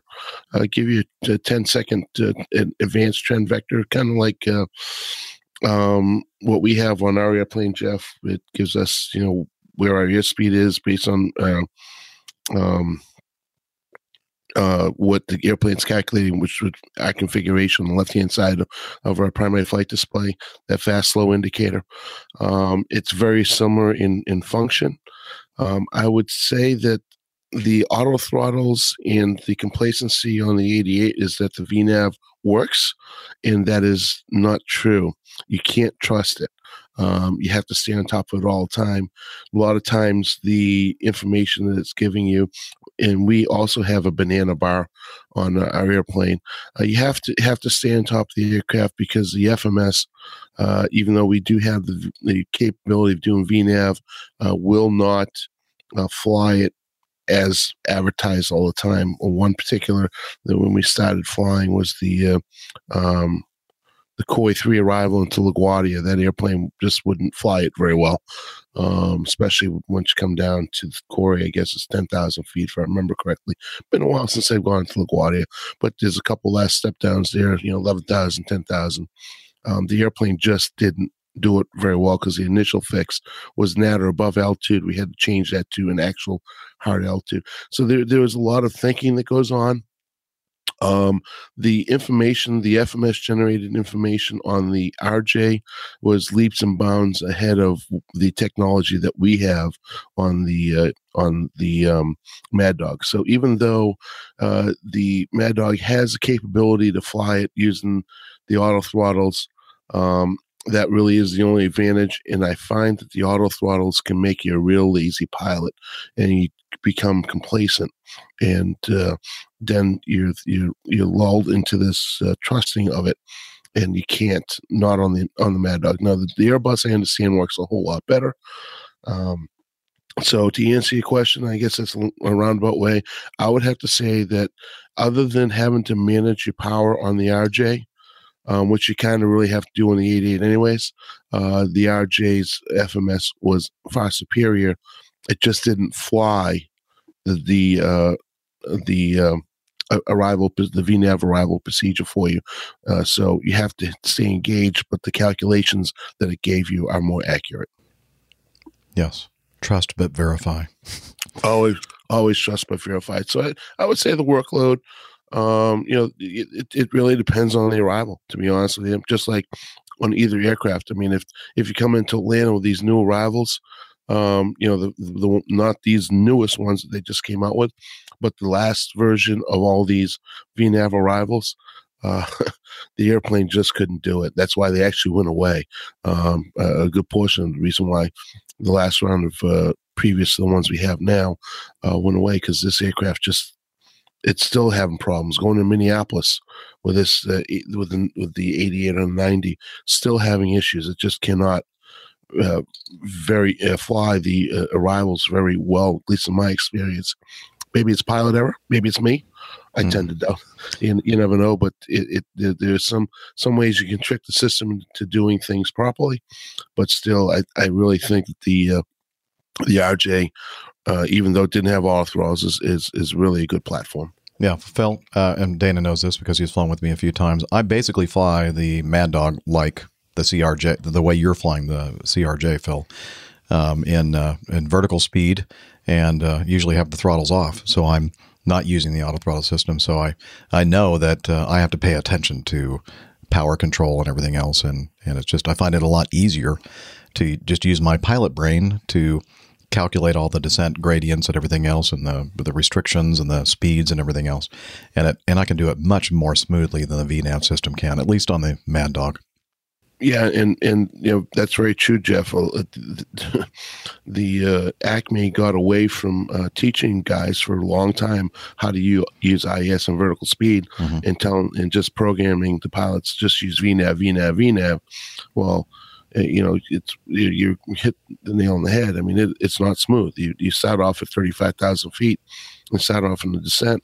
The airplane, you know, dives down at twenty five hundred feet per minute you know, to 3,000 feet more. per minute yeah. or more. And then it says clamp, which is computer lockout manual power. So it's telling you, okay, now you get to adjust the power um, as to where you want it, but I'm going to dive you down first. Whereas, you know, what you you're talking about is you start the vertical speed down, you know, one, two, three, four, five, six, you know, 700 feet per minute, get going down nice and smoothly. Mm-hmm. So everybody in the airplane doesn't feel like they're floating. Mm-hmm. And then, uh, you do it nice and smoothly You're using the three to one. I mean, it's a very, very basic thing that, as you said, pilot brain. Um, so we do have the capability to fly it like the 700, 900, or the 200. They're all pretty much the same. And uh, the uh, the FMS is not smooth. You know, using or excuse me, the autopilot using the FMS calculated uh, information because the algorithms are, are, just not very good. So, um, yeah. So yeah, and the MD90 uh, VNAV system is just the worst. Uh, it's mm-hmm. you feel like you're on a uh, like a roller coaster sometimes if you let the system just do it on its own and until you kind of intervene and go, okay, that's enough. You're fired. I'm I'm taking over. But good question though, and uh, great answer, Dana. Yeah, well done, both of you. I hope everybody understands me my Boston accent with a scratchy voice. Yeah. Some people are saying that it sounds sexy. Oh. Yeah. Um, I just made that up. Let's see. Uh, Hopefully, it's not sexy to you. Yeah, well, actually, that's the way I was feeling. feeling all warm and fuzzy. Uh, Dave writes in. He says, I was listening to your recent podcast when you were talking about the interaction with the passenger, where you went back to the cabin and felt upset and asked your first officer to watch you closely. I did get my private pilot's license, so I understand completely where you're coming from, but my career took me elsewhere. I work in Milwaukee, Wisconsin, and I'm a captain on a cruise boat in Milwaukee. I have a 100 ton Coast Guard master's license, and I operate vessels on the Great Lakes daily during the summer. A lot of the things that you talked about as far as resource management, I try to incorporate along with the training I received to get my private pilot license, and I find that to be extremely helpful. It's funny you mentioned about asking your first officer to keep a close eye on you. My son Maxwell is six years old, and when my wife became pregnant, she told me on a day that I had to work. So, about two hours before I went to work, she told me she was pregnant. We'd been trying for quite a while, and that was quite a shock to me. So, I went to work and I specifically asked my first officer, who was a close friend of mine and still is, in fact, he's my brother in law now, to keep a very close eye on me. We hadn't told any of our family members, and I specifically said, Look, I really trust you, but don't tell anybody. This is on my mind, and it's going in 500 different directions right now. You need to keep a close eye on me. So if I do anything stupid or seem to be distracted, you need to smack me upside the head. Luckily, he kept a very close eye on me, and we had no problems, but I know exactly what you mean about being totally distracted and have 1,000 different emotions flowing through your head. If you ever come through Milwaukee in the summertime, you can find me on Twitter and I will get you on board for free if you have a layover or an evening and you can just ride along, have a beverage or two. We have some good beers and enjoy the views. Let me know. Ooh, that sounds like a great plan, Dave. We need to put him on our contact list for Chicago. yeah, exactly. That sounds great. Damn, I don't go to Chicago anymore. Yeah, well, you know, come fly in somewhere and then we'll Where- uh, where do non-rep you together. go anymore, Nick? Yeah. Sorry? Where I'm do you kinda- go anymore? Lagos? well, uh, Jeff, uh, Newark. I, I have a question. You guys just confused me. Mhm. You both said Chicago, but I see Milwaukee. Oh, that's right. Well, we're confused. That's why. Milwaukee. Why was I I, thinking just thought you were Chicago? getting close enough. You just drive up to Milwaukee. Yeah, that's what I. I but don't you know. do go to Milwaukee. So. Yeah, we do go to Milwaukee. Okay. For some reason, I was thinking you didn't go there, but you do. Oh so no, yeah, we makes- do. We do. I'm sorry. Someone leading me up the garden path. I had. So we're, we're all confused. I just wanted to state the obvious there. yeah, well, you did. Very good. Well, I was going. I was going to ask, but then I was like, well, maybe that's just as close as they get to Milwaukee. And then I was like, that's not right. No, I love Milwaukee. Milwaukee is an awesome overnight It is. in the summertime. Yeah. Not this time of year. Not so great. Not so much. But see, I told you. You got to watch me closely. kudos to Dave for realizing that he might have a problem after the great news. I mean, so I'm assuming it was absolutely fantastic news, Mhm. and that he might be distracted. So uh, I, I wish everyone else who did his kind of a job or an airline job was as responsible. hmm Anyway, great feedback. I like that. Uh, hit me, slap me upside the head. Love it. Captain Ryan. And by the way, thank you, crew, for slapping me upside the head, especially you, Dana, for uh, saying Chicago instead of Milwaukee. I don't know what I'm thinking. Um, moving on to Captain Ryan. Huh? Me neither. Captain Ryan says, Good evening, APG. My name is Ryan Kohlberg, currently a captain at Acme Junior Compass, based in LAX on the E E175. Been listening to your podcast since early 2015 while I was in training at Acme Junior. I've greatly enjoyed your podcast and have benefited from listening to Captain Jeff, Rick, Nick, First Officer, soon to be Captain Dana, and Dr. Steph especially a few years ago when I started my airline career. I live in the Midwest, currently northern Wisconsin, originally from Madison, Wisconsin. Commute out west, but hope to be able to be part of a meetup sometime soon. Maybe Osh 18? That would be Air Venture 2018, Oshkosh, Wisconsin. Yeah. Well, I don't know. We're gonna we may not be able to make it up this year because of uh, the uh, other event that we may be going to, but I'm not sure if they conflict or not. But anywho, um, good chance that there are going to be a lot of APG community uh, there at Oshkosh this year for sure. I know that for a fact. Anyway, glad to be able to contribute to the show via Patreon. It's money well spent. Well, thank you, Captain Ryan. I look forward to all the episodes to come. Thanks again for the amazing podcast. Blue skies and tailwinds, Captain Ryan. Woohoo! Thank you for uh, being part of the Caf- Coffee Fund cadre uh, Captain. Absolutely. And look forward to meeting you sometime. Appreciate it. Yeah, Mhm. appreciate your Thank you so much. Absolutely. You know, we always talk about drones, and usually uh, they're it's not a, a positive thing. I'm trying to find my drone. There we go. Ah. Well, we actually have a good drone story. Uh, this from Liz, uh, linked to uh, BBC.com news article, and uh, this actually is uh, took place in Australia. Two teenage boys were rescued by a brand new life-saving drone in Australia while lifeguards were still were still training to use the device.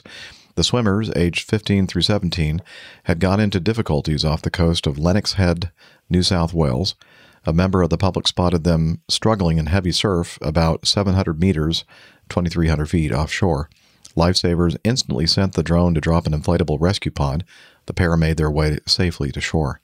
John, somebody, John B., the state's deputy premier, praised the rescue as historic. Never before has a drone fitted with a flotation device been used to rescue swimmers like this.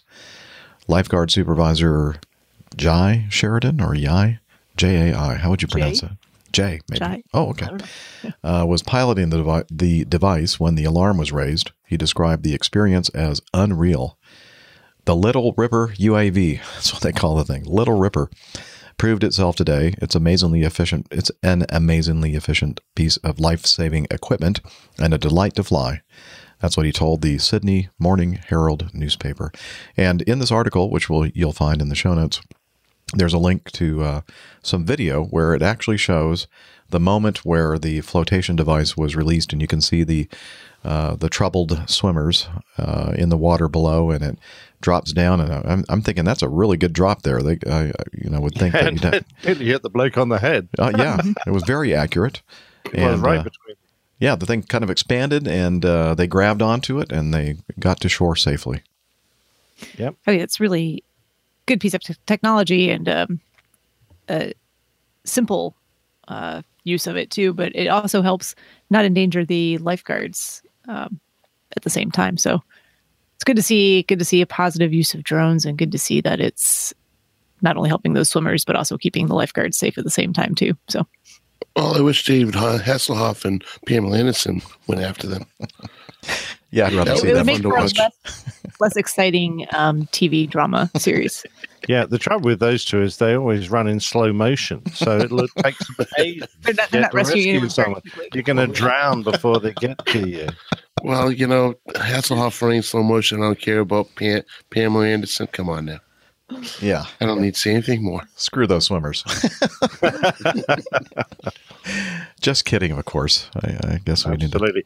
I'm, I'm trying to work out what that uh, inflatable device is because in that still that's there, it looks like a mad dog with a big long yellow thing sticking out the front. Have you seen one? There's a- There's an airplane shape at one end, which one kid's got hold of, and then the other bloke's hanging onto the long extension. And, but it uh, it looks a clever piece of kit. I'm very impressed. Yeah, I thought it was going to like inflate into like a lifeboat or something like that, but it's just it, uh, it No, reminds it's me, It's just like big like pool noodle that you can just like Yeah. paddle back to shore. Or like one of those things you see at car dealerships. You know that has a fan blowing and the thing's yeah. going like that. Oh, yeah, the wavy man. Yeah, yeah, exactly. That'd be a bit hard to grab hold of, though, wouldn't it? One of those. Come here, come here. Unfortunately, we have uh, redesigned the flotation device uh, to grab onto uh, a little bit more effectively. We lost the swimmers. Absolutely. Thank you for Yeah. your help in testing the device. I mean, that's a long way out there, uh, 700 meters, and uh, those are big waves too. I, uh, again, you know, watching the video, um, they they were probably happy to have that flotation device. Yeah. and I guess for if sure. nothing else, even if they couldn't get themselves back to shore, at least they have that so that they're not in more distress by having to continue swimming. Yeah. Yeah, makes it a lot easier for uh, the people on the jet skis or whatever. They're going to come out and find them to see them as well, because uh, you know uh, a, a swimmer with just a head sticking up is not as clearly seen as a big day glow thing. It's bright yellow. Yeah. Mm. Well, wait. I- I- they say they if it use was it, me- uh, oh yeah. Oh, you'd be no Yeah, problem. But it turned bright red pretty quick. Um, it, they also say they're anti-shark, so I'm just wondering uh, what they do when they see a shark. Do they drop a spear on it or something. I don't know. Hmm. Or those were slightly different drone devices that they were using to to spot the sharks. Or was it? 500 pound bombs. yeah, they had. use- It says they invested in drones to help spot sharks and then also rescue swimmers or surfers in trouble. They drop fish urine. Oh, here we go. Fish urine. I'm still unclear. On the I sharks. move on. I'm not sure what. I think that if he says it one more time, that will de- definitely be the title of today's show. Fish urine. oh man. Anyway, you know, it, there, there, I, I, I passed my air transport pilot's license, and I remember all the airflows that come into the United Kingdom, like, like polar, um, polar maritime, returning polar maritime, continental. I don't remember there being a fish here in there. you were absent that day. I must have been. All right. Well, you know I come up with the craziest stuff sometimes. Makes you laugh at least. Yeah. that's- Well, yes, why we love you.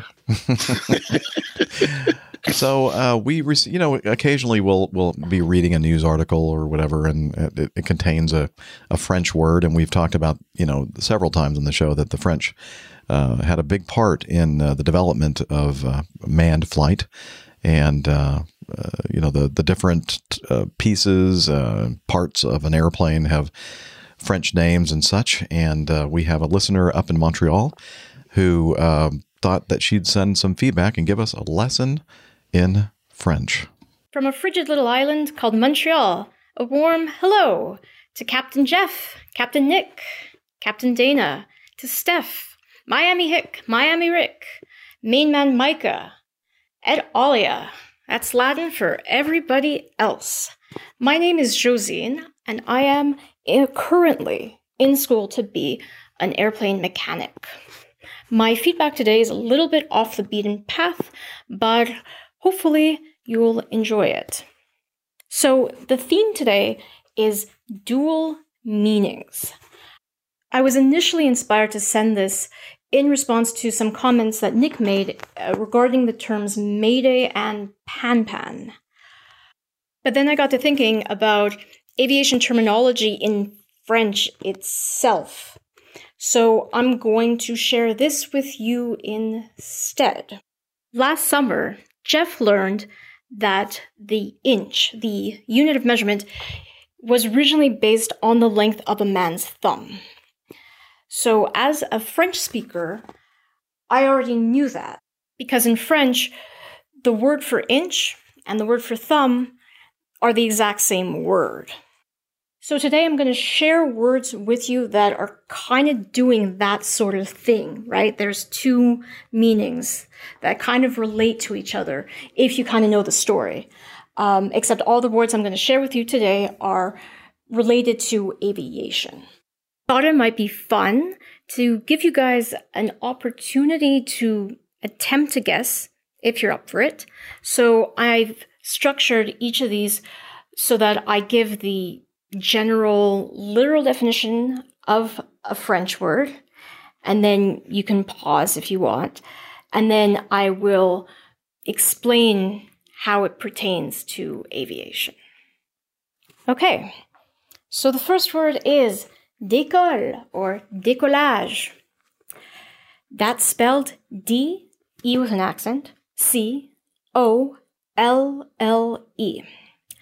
This is one of those words that doesn't have a perfect uh, translation into English. De, the first part of the word, that's un, basically. Colle, that's the French word for glue. And so décolle is a verb and it refers to something that's gradually losing its stickiness, something that's losing its property of adhesion. In Quebec French, at least, not sure about France, you can use the word metaphorically. So, for example, if somebody was invading your personal space and you wanted them to just get away, you would say, Hey, décolle, colis.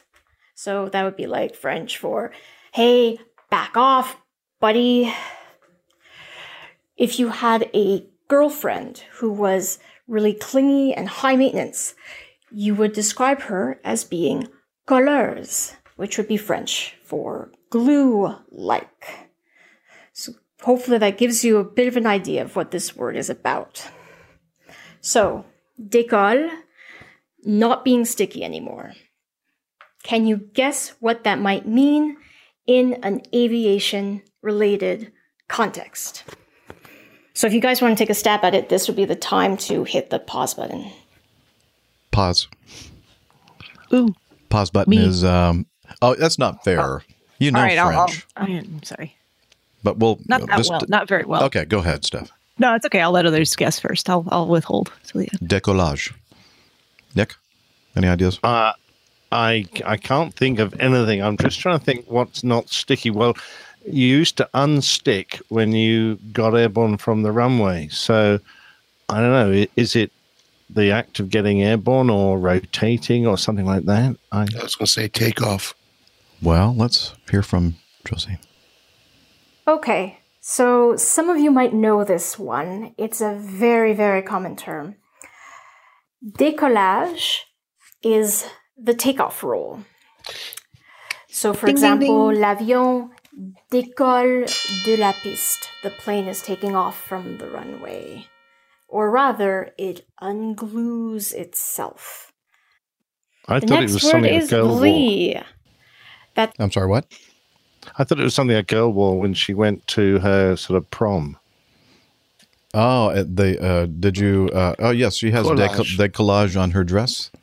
Yes, exactly right. so is that I thought it was is that like the a- same word? Uh, don't think so.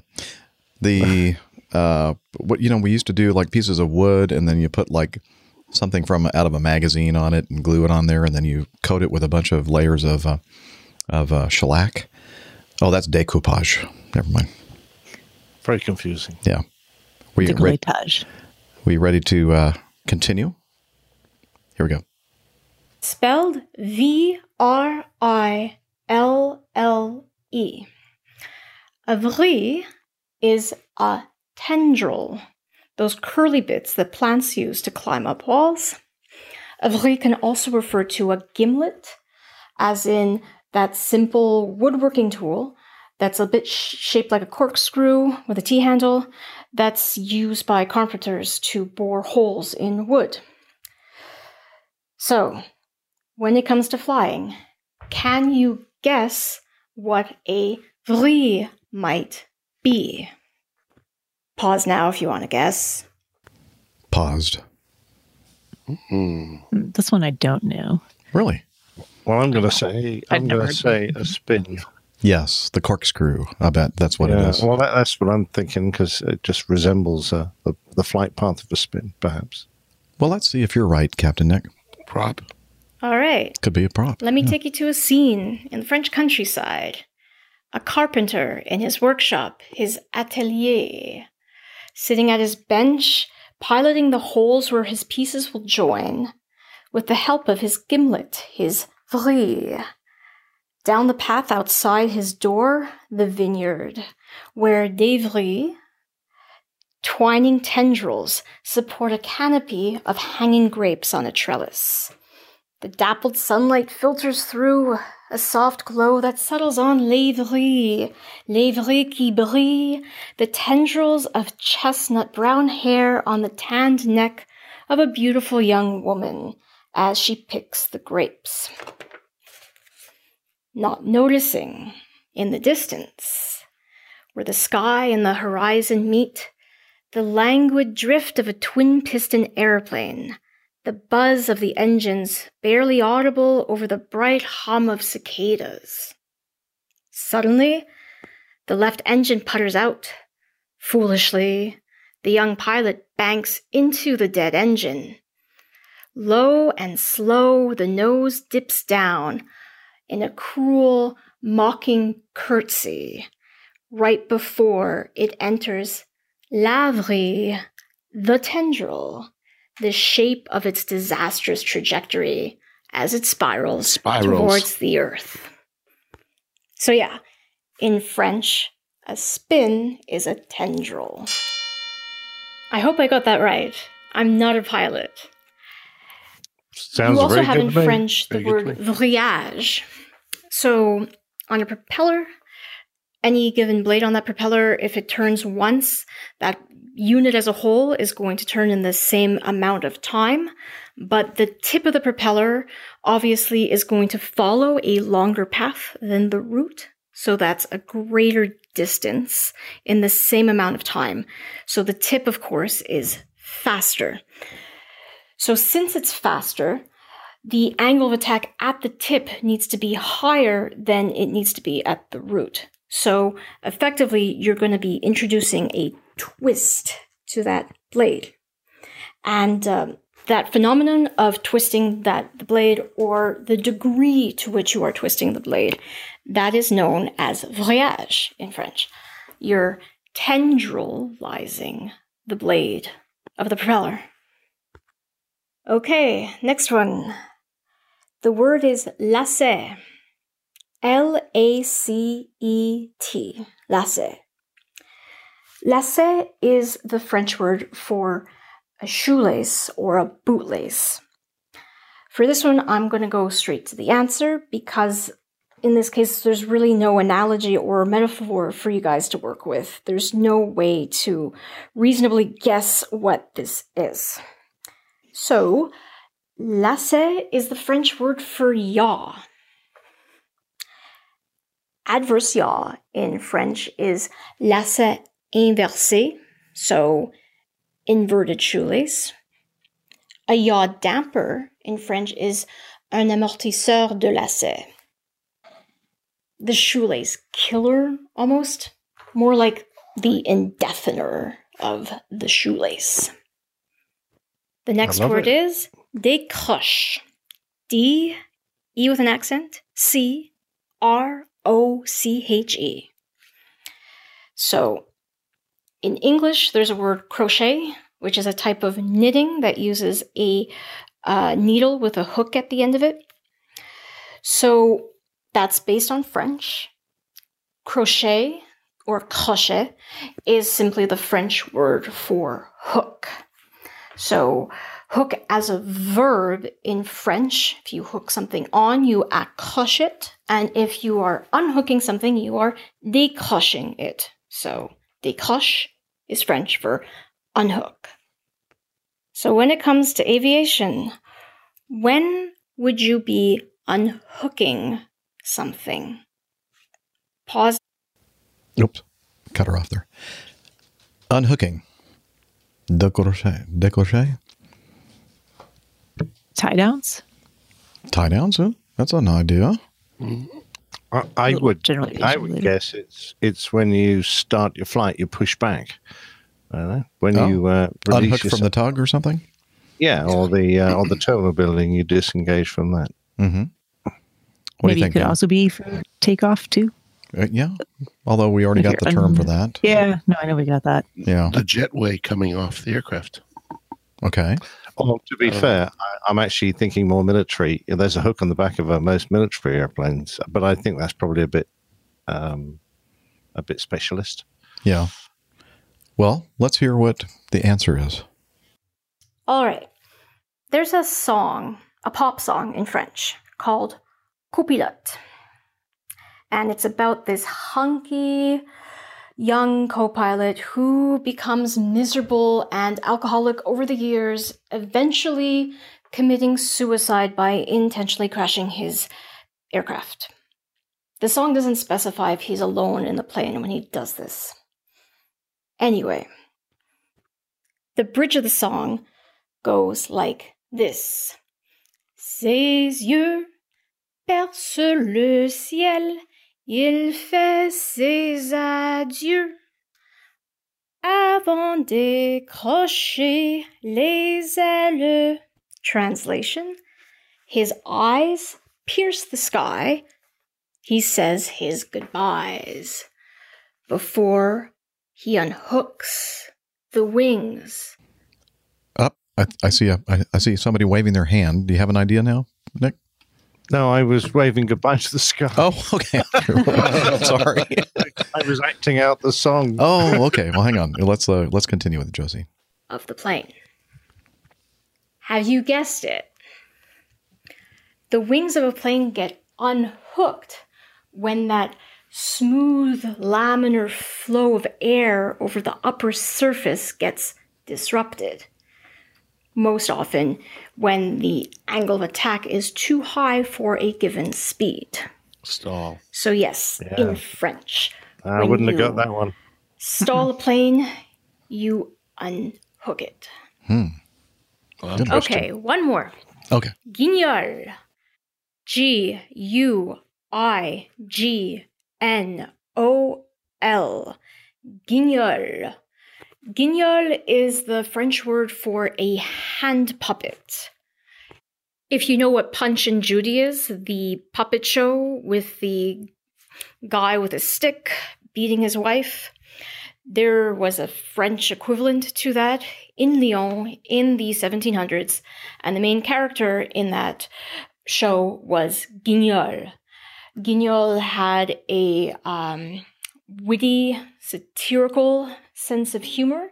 So, by association, the word guignol can also refer to an individual who isn't afraid to speak the truth to powerful people uh, in a humorous way. Somebody who uses irreverent humor. So, yeah, hand puppets. Where would you see hand puppets in the context of aviation? Once again, this is not guessable, mechanically speaking. So, not hydraulics, not fly by wire.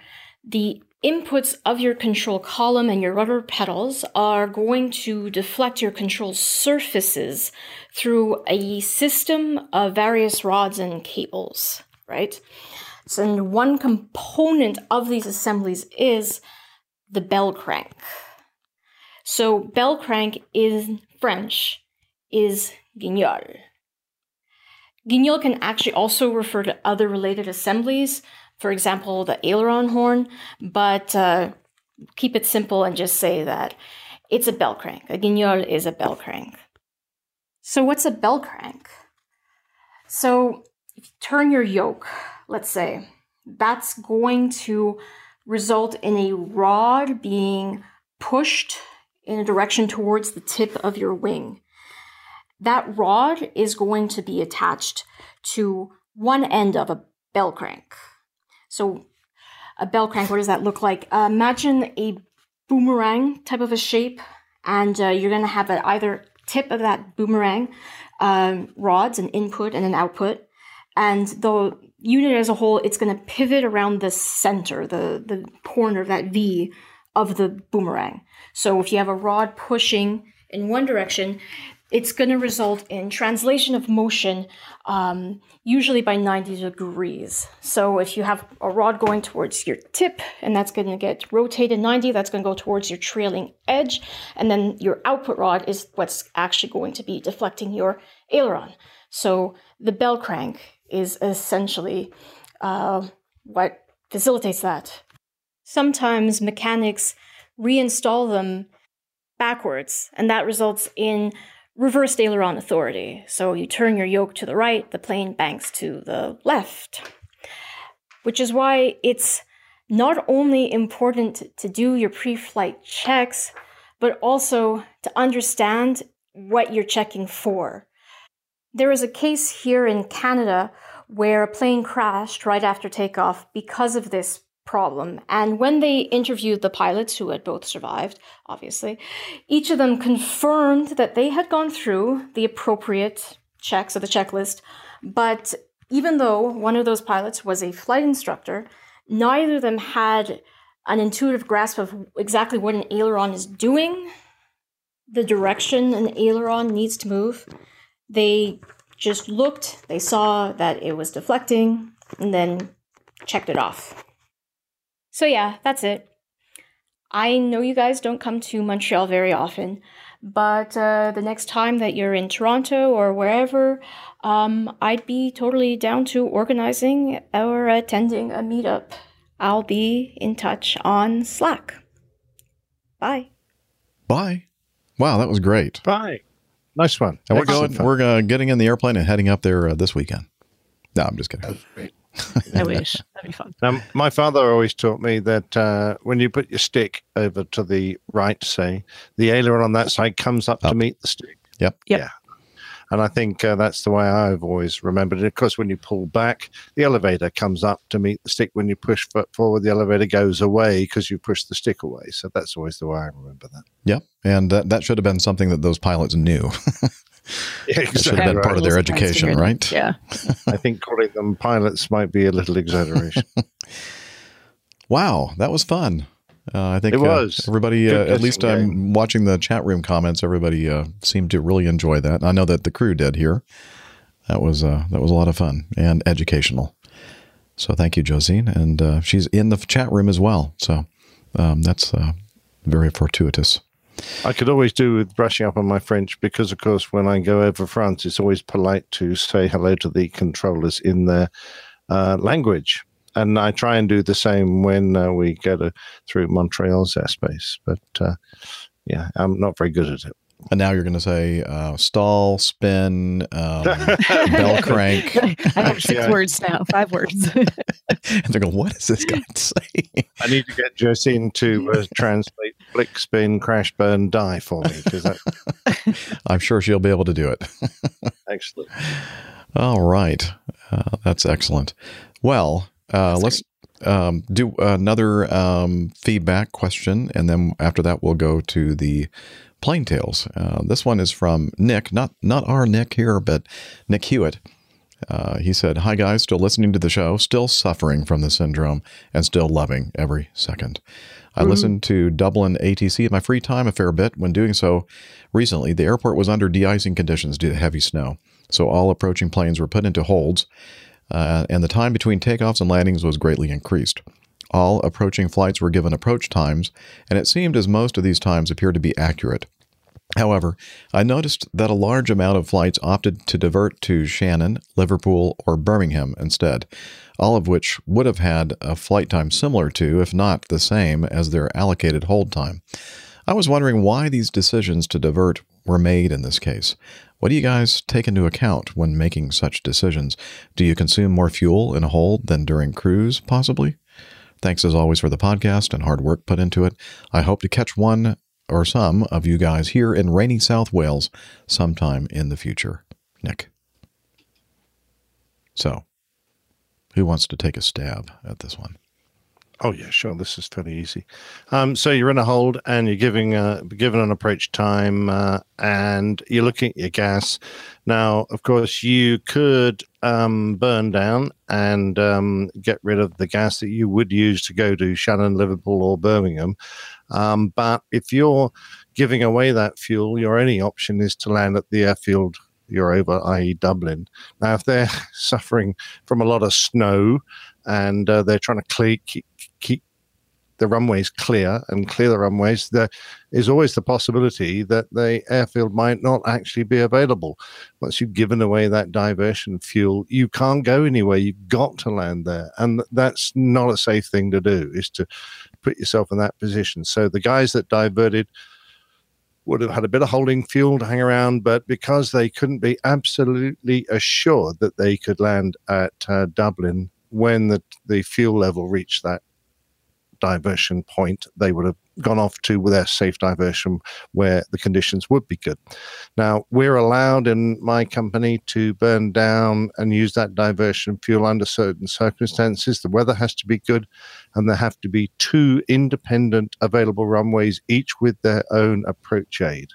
And if those conditions are filled, then the captain doesn't have to, but he is allowed to uh, burn that diversion fuel and commit himself to landing at his destination airfield as opposed to going to his diversion airfield. But obviously, the condition at, at Dublin, I don't even know if Dublin has two runways, I'm not certain. Um, but uh, the conditions obviously there weren't good enough for the those pilots to do that, though. So hence they diverted. Have I got that right, guys? Yeah, absolutely. I mean, it's all about giving yourself the most options possible.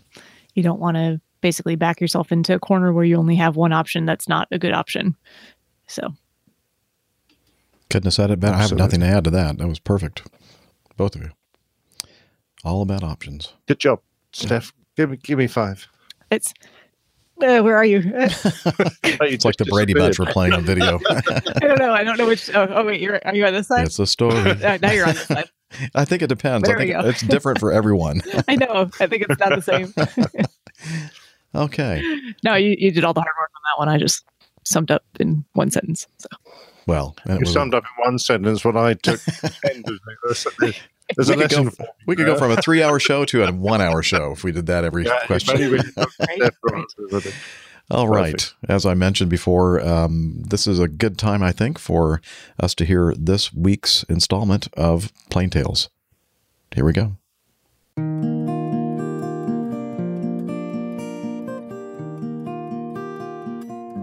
The Old Pilot's Plain Tales, Landomatic.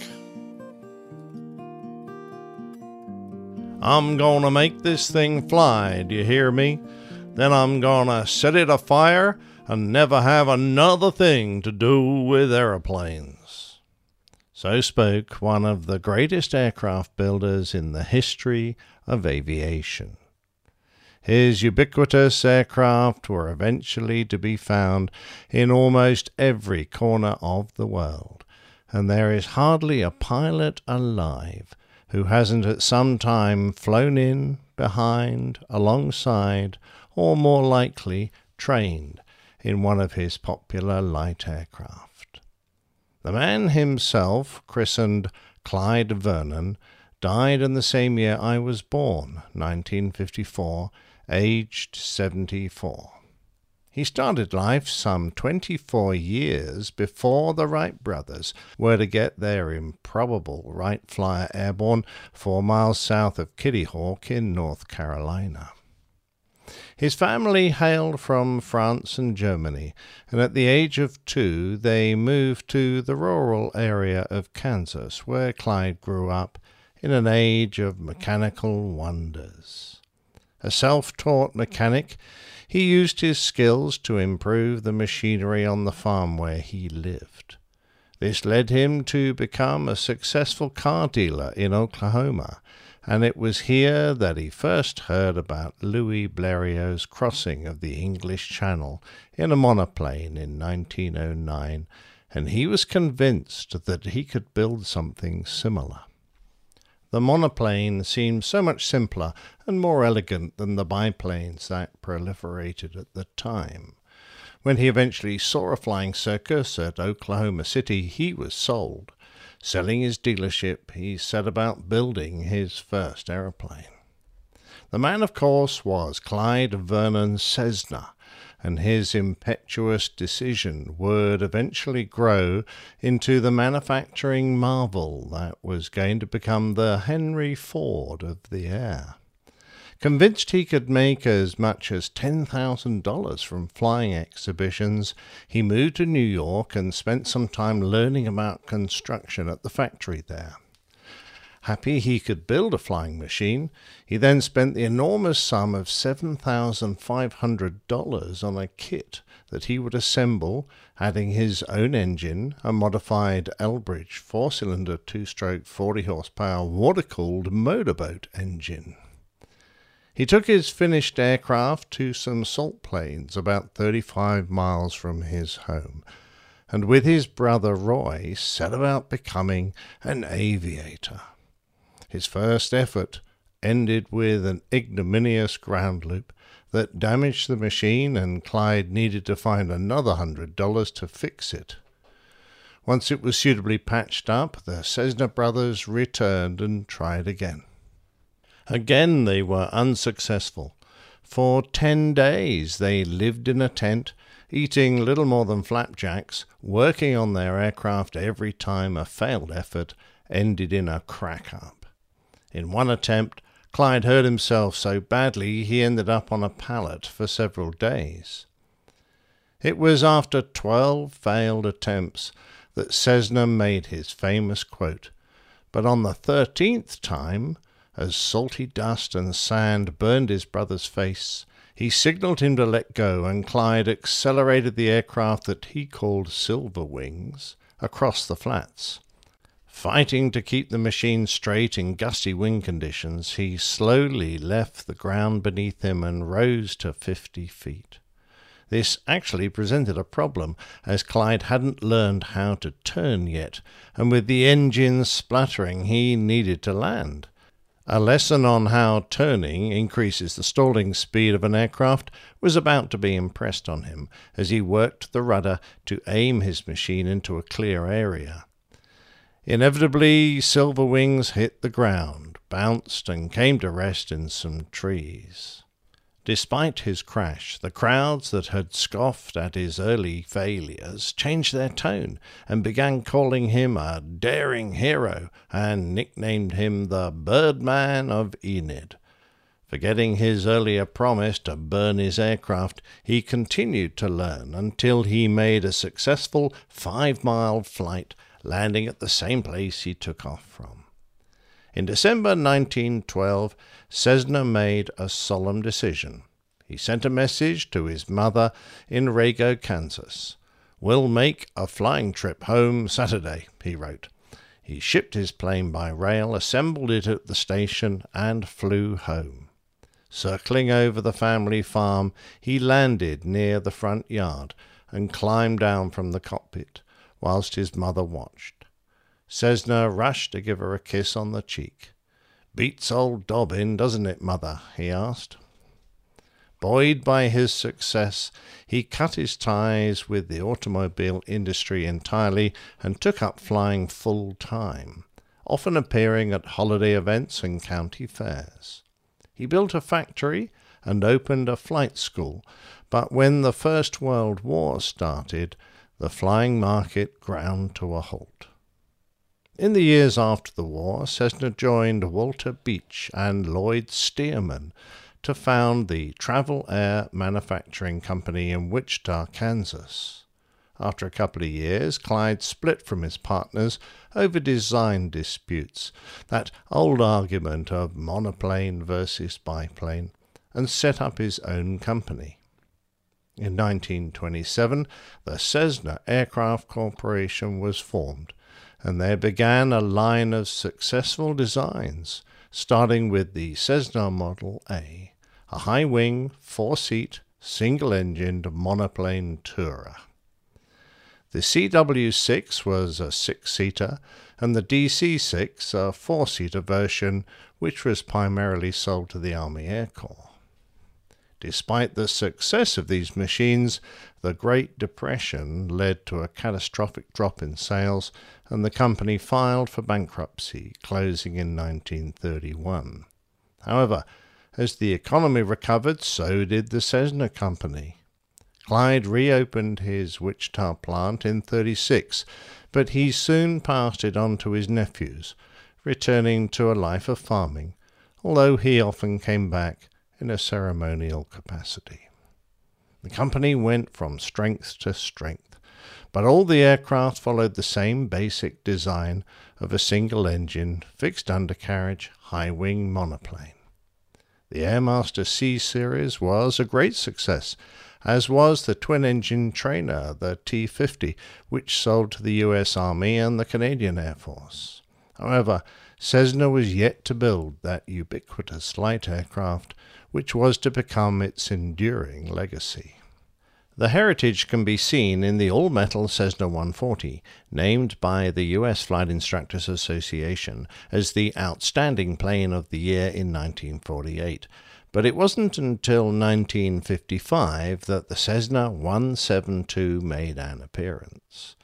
The first production model was delivered in 56, and it remains in production to this very day.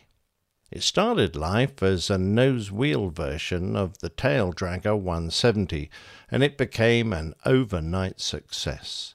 In its first year of production, over 1,400 were built.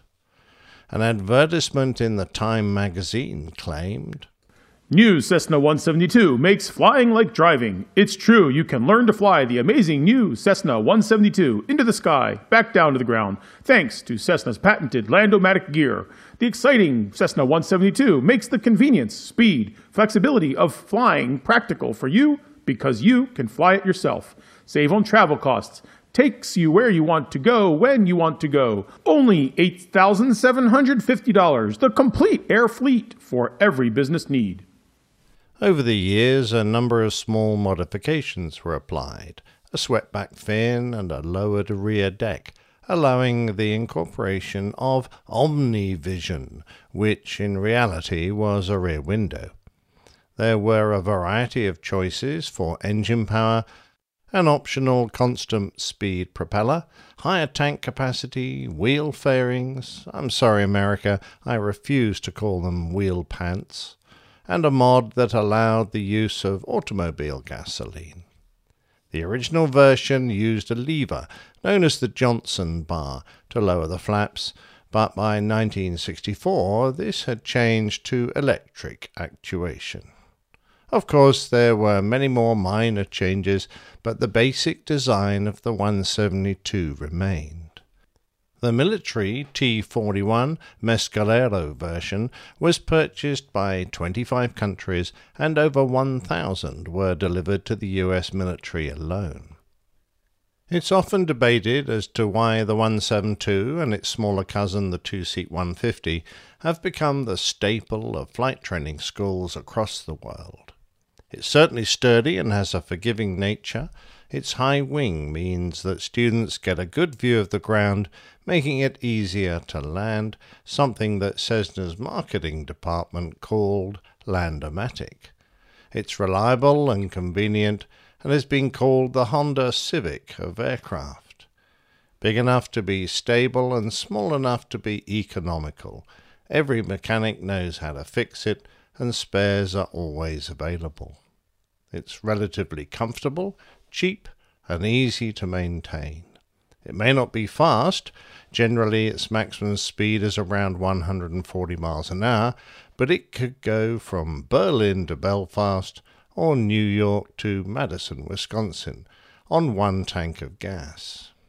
More pilots have earned their wings flying the 172 than on any other aircraft, said Doug May, the vice president of piston aircraft at Cessna.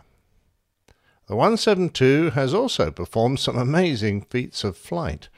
In 1958, Robert Timm and John Cook took off from McCarran Airfield in Las Vegas in a used 172 named Hacienda as part of a fundraising stunt for a cancer charity. They didn't land again for 64 days, 22 hours, 19 minutes, and 5 seconds. During that period of over nine weeks, food and water were hauled up by bucket after formatting on a chase car on a long straight stretch of highway and dropping a rope.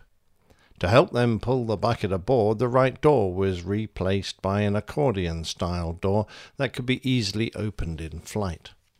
In a similar manner, fuel was pumped through a hose passed up to the aircraft from a fuel truck something they did 128 times.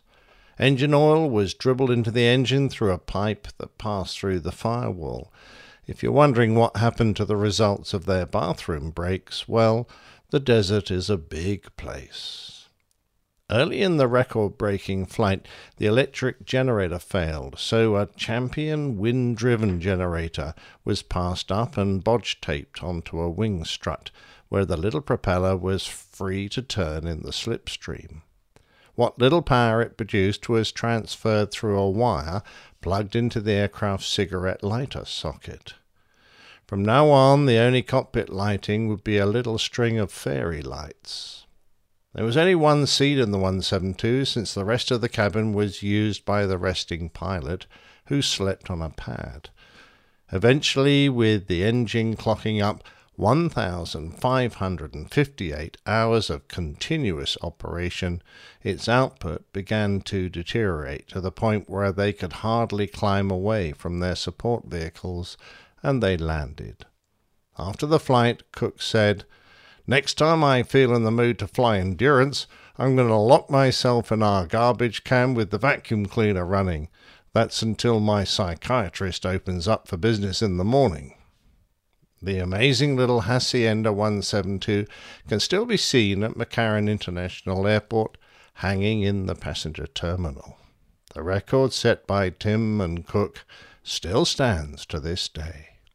The 172 also hit the headlines in 1968 when the German student Matthias Rust flew one from Helsinki to Moscow, right through the supposedly impenetrable air defense system that surrounded the city. And although he was detected by missile systems, permission to launch wasn't given in time. Fighters were scrambled, but they intercepted the wrong aircraft. Rust flew over the city for some time and eventually landed on a bridge right next to Red Square. Remarkably, the trolley car wires that were usually over the bridge had only been removed that day for maintenance. After taxiing past St. Basil's Cathedral, he stopped about a hundred metres from Red Square, where he was greeted by curious passers by and was asked for his autograph. It took two hours before he was finally arrested. For a while after the incident, Red Square was jokingly referred to by Muscovites as Sheremetyevo 3, Sheremetyevo 1 and 2 being the two terminals at Moscow's main international airport. Rust was jailed for four years, but officially pardoned after 14 months. The incident actually helped Mikhail Gorbachev, the premier, to implement many reforms by allowing him to dismiss numerous military officials opposed to his policies for incompetence. Sadly, some famous people have met their end in a 172. In 1964, Ken Hubbs, a baseball player for the Chicago Cubs, flew his 172 into poor weather and crashed. The boxer Rocky Marciano was returning home for a birthday party in 1969 when he crashed into a tree, also in poor weather. However, overall, the 172 has a very good safety record and is safer than all comparative aircraft such as the Piper Cherokee, the AA-5 Traveller, and the Aerospatiale Tobago. In particular, it is about half as likely to be involved in IMC related accidents than other light singles. In 1985, Cessna stopped building light aircraft in the US for a while because of excessive product liability lawsuits, but production continued at the Reims factory in France. More recently, production was started in China, and the 172S is still being made at Wichita. There may even be a place for this long lived aircraft well into the future, as Cessna has announced that it is developing an electric version in conjunction with the company Bye Energy. I suspect that once we've finished our basic lessons in flying, there may be many pilots who would want to move on to something more sleek and fast, but when all is said and done, I suspect that most of us would look back on our days mastering a flight with a Cessna trainer with great nostalgia. I know that I do when I think back to that special day in 1973 when I first soloed in a Cessna 150. Lots of pilots look down on the humble Cessna 172, but by some distance it is the most produced aircraft in history there having been more than 44,000 built, and the aircraft has been in constant production for over 60 years. Add the Cessna 172 and 150 trainers together, and we get over 75,500 aircraft, a figure that beats the production of the next two in the list the wartime Ilyushin IL 2 and the Messerschmitt Bf 109 combined. Not bad for an aircraft that dares call its autopilot Navomatic, its windows OmniVision, its instruments Quickscan, its beacon OmniFlash, and its landing gear Landomatic.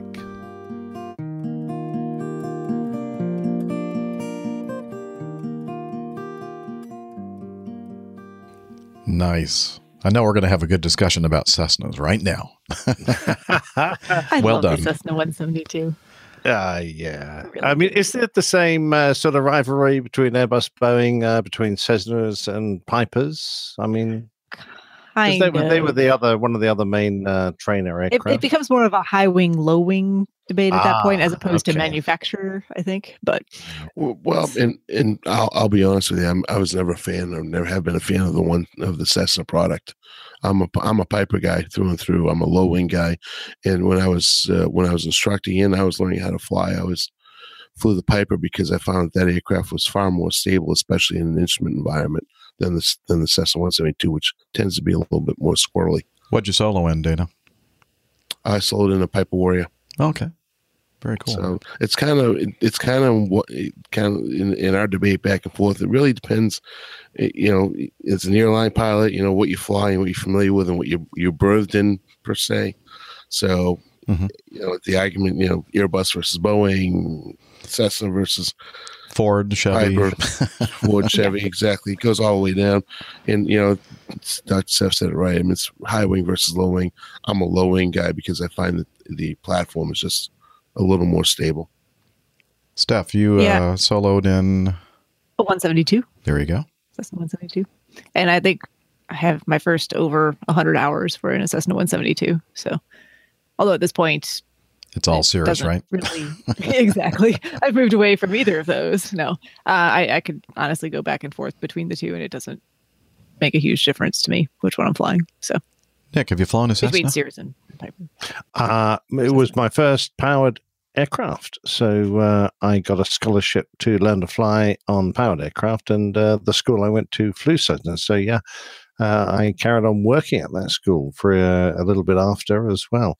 Um, and uh, you know that's one of the stories I remember telling uh, when I nearly killed myself, uh, taxiing them and putting them away in a hangar when I uh, left a, an aircraft with the magneto still live and then uh, turned the prop over by hand, which gave me a bit of a shock when the engine started. Um, so yeah, I mean, I don't. I, I I always thought the Pipers were just a little more awkward. I mean, that, that big wing in the way, and uh, quite honestly. Uh, the Cessna should be more stable than a Piper. I mean, uh, we all know that a high wing is uh, a very naturally stable aircraft.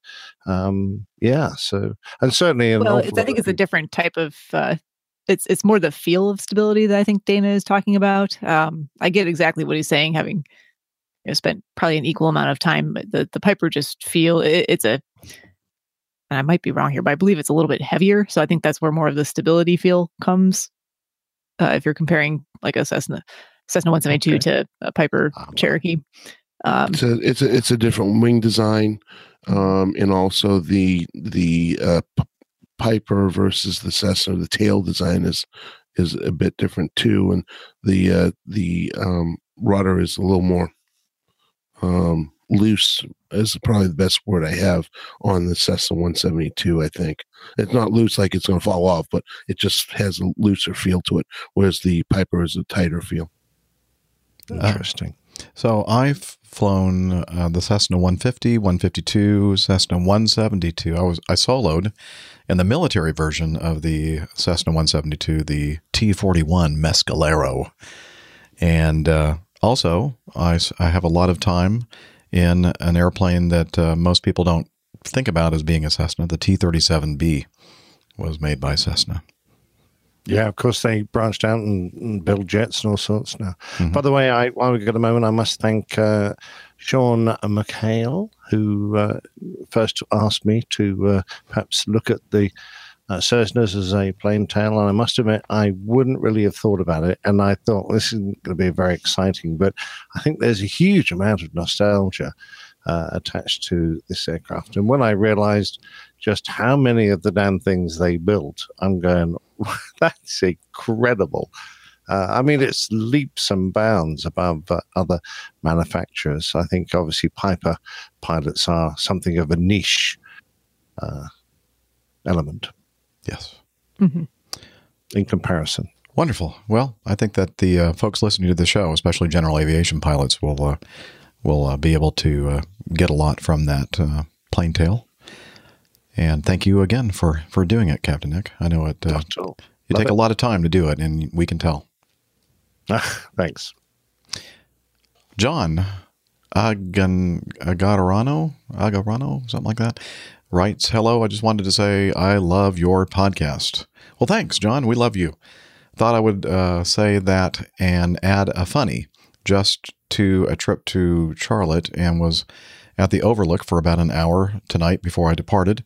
I subsequently watched four uh, American Airlines aircraft take off sequentially that all forgot to turn on their strobes on departure. Crazy stuff to see, especially all in a row. Thanks for your awesome content. Keep it coming.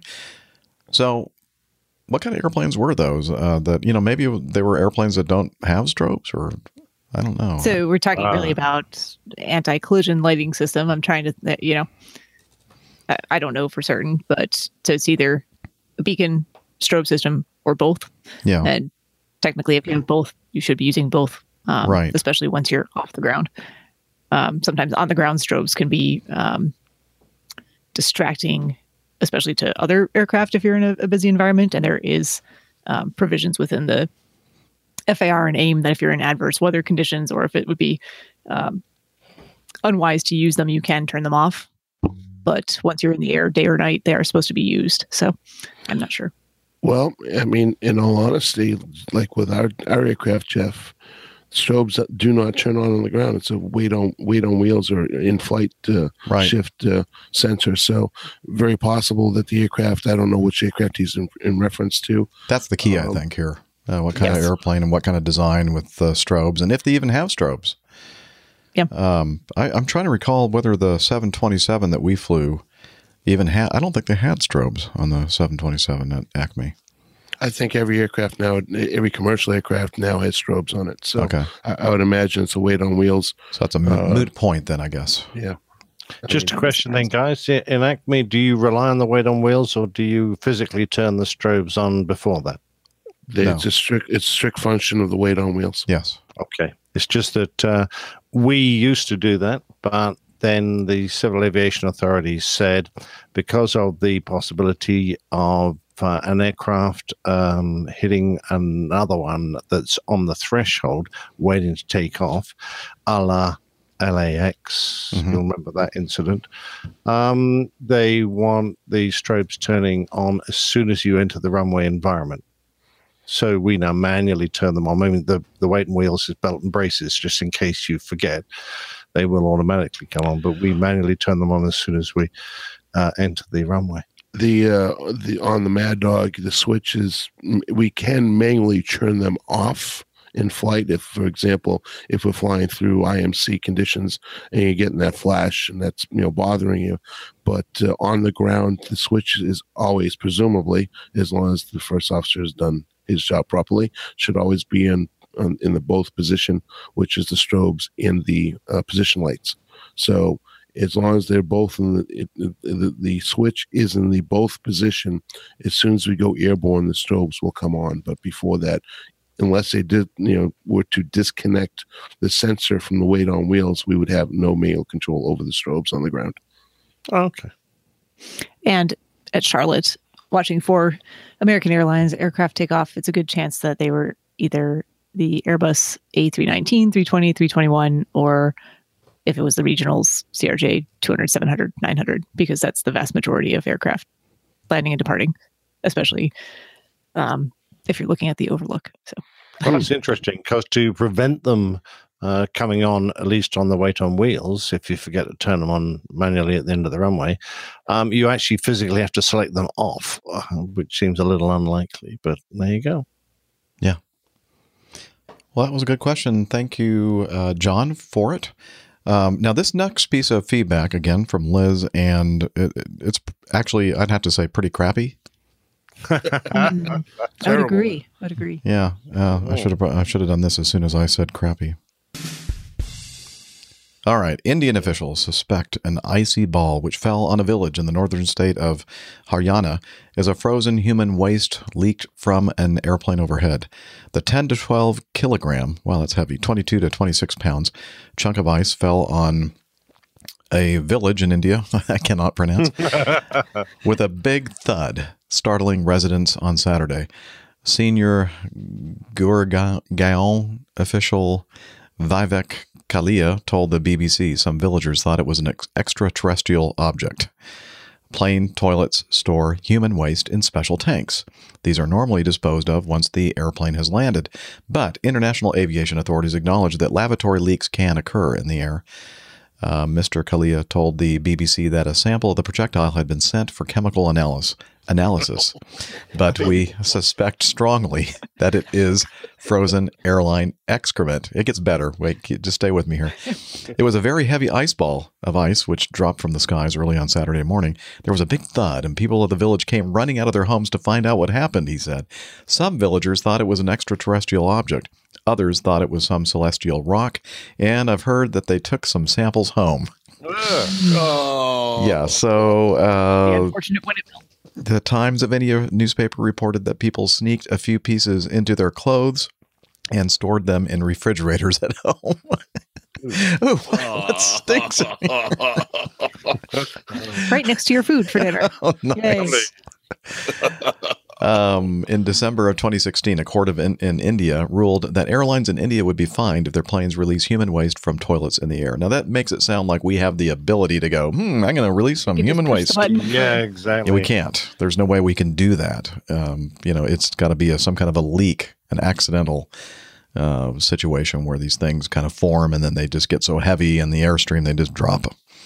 Um, let's see. Uh, in January 2016, a woman in central Madhya Pradesh state suffered a severe shoulder injury when she was hit by a football sized chunk of ice, which fell from the air and crashed into the roof of her house. Um, anyway, it goes on to talk about uh, you know incidents where people have been hit or, or human waste ice balls have you know crashed through roofs and caused damage and and, and that sort of thing. But uh, anyway, what do you think about that? I think I think a lot of crap is falling out of the sky in India. I think, it, I Sounds think like it stinks. it really stinks. Thank you. yeah, it does. okay. Um, well, it's interesting. e- Even over the UK, the CAA say that 25 falls of blue ice, and of course, on aircraft where they colour the flashing liquid blue, that's where what colour it turns, are reported every year from the two and a half million. So 25 lumps of uh, blue ice. That's an awful lot of leakage. that is. That's way too many. Yeah. Now, I, I can understand it being quite common if uh, the grey water from the sinks, uh, um, if that falls off, because that is uh, drained out of the aircraft directly into the airstream uh, through a, um, a heated pipe, and if uh, at the base of the aircraft, and if that pipe uh, heater fails, then that can form a big lump of ice. Uh, but that's not uh, human waste. That's just, you know, uh, water from the sinks. Um, no, to get, I'm trying to work out how you get the stuff from the the tanks to uh, leak out, and only through the pipe that the uh, honey cart would connect to uh, um, when the tanks are serviced. But then you'd not only have to have uh, the door there missing. You'd have to have the valve there, and you'd have to actually activate the system so that it started flowing. I don't know, but Yeah. uh, obviously some airplanes might be susceptible to it. Well, we didn't we didn't have that problem this morning coming out of Baltimore at all. You didn't? No, because they didn't even have any blue juice to service the airplane with this morning. Oh We right, had to deactivate the, the the lavatory because there was none. Can't you use plain water? I don't know. I'm not sure if they're allowed to do that or not. Wow, I've never heard of that. Why did they not have blue juice? I don't know. Hmm. It- station Baltimore. Baltimore, yeah, Baltimore. Yeah, that's all you have to say. Explains a lot. Well, you could Yeah. always try strawberry or uh, something else instead. You know, instead of Green. the blueberry. Yeah. Yeah. all right. Well, thanks uh, again for the crappy feedback, Liz. We can always count on you for that. Yep. Um, Vaughn writes Hi, Captain Jeff, Captain Nick, Dr. Steph, and Captain Dana. I would just like to offer my thanks to all of the APG crew for producing an, info- an informative and occasionally humorous podcast. What? Very occasionally. He put that in parentheses, occasionally with a with an exclamation point. Fish Funny Aaron. at all. Yeah. I think it's always Very- humorous. Come on. Yeah. Well, I'm very serious. Oh, that's true. Okay. Well, then uh, I'm, not going to I'm take it. seriously. I can be seriously funny. Yeah, seriously. Yeah, we've always Wow. thought you were seriously funny. looking, looking. Let's finish the sentence. Okay. Looking, seriously funny. Looking. As an aging av geek, but not a member of the professional aviation community, I find the shows absorbing and informative and learn about a new facet of flying in every show. I actually do too. Uh, I met Captain Nick very briefly at the RAF Con- uh, Cosford lecture last Thursday, and his talk on his RAF experiences was fascinating, especially the bear hunting. Oh, I didn't know you talked about going out there and hunting for bears. Yeah, I did. I have a big gun. Ah, that's what we've heard. Hmm. Yeah. A Gatling gun. That's what she said. Um, My question for the APG crew is in relation to the allocation of duties on the flight deck on a commercial airliner. Who makes the decision on who is going to fly the airplane on a particular sector? And uh, as he, he goes on, is this decided by the captain on the day, or is the division of duties determined by another department in the airline so that the skills of first officers are developed on structured basis? A simple question, but one that I've often wondered about. Once again, many thanks to producing such a great show every week. Keep up the good work. Keep the blue side up. And again, that's Vaughn Turney in Ascot, UK. I think Dana would be a- the perfect person to answer this one. I was going to take a guess. It's rock, paper, scissors, right? Uh, no, short, short of straw. Um, Oh, sure, sure. yeah, well, it depends on the captain, I guess. Okay. Yep. Dana, have you ever had an experience where the allocation of duties somehow ends up uh, skewed uh, against you, not in your favor? Well, kind of funny you should ask that. Yeah. My last trip last week was such a joy. yeah, you know all about it, actually. That's why you're even asking. Mm-hmm. Last week, I had the distinct pleasure of getting rerouted, as I mentioned earlier in the show. But fortunately for me, I had four captains. And all four captains, well, no, all right, let me step back. The last captain I flew with was the first captain that was actually kind enough to take into consideration uh, whether I should fly or not, because the other three, immediately as soon as got on the aircraft, were going to fly the aircraft. Well, the previous three, the first guy I flew with, we did a round trip to San Antonio. Of course, at Acme, we tend to have the captain fly the first leg when you find as a new pair, another captain, first officer. So generally, he tends to take, or she tends to take the first leg. So that's what happened to San Antonio. And I flew back, then got rerouted, ended up with a new captain who then proceeded to fly that leg, then got rerouted. Um, no, I'm sorry. He didn't. He ended up having to stay in Jackson for 34 hours for crew rest issues. So I picked up a new captain in Jackson to then insist as soon as he got on the aircraft that he's flying the leg back to Atlanta. And when he got on, when I told him, you know, I haven't flown the airplanes, like fourth leg I'm flying, and I've only flown once. I don't care.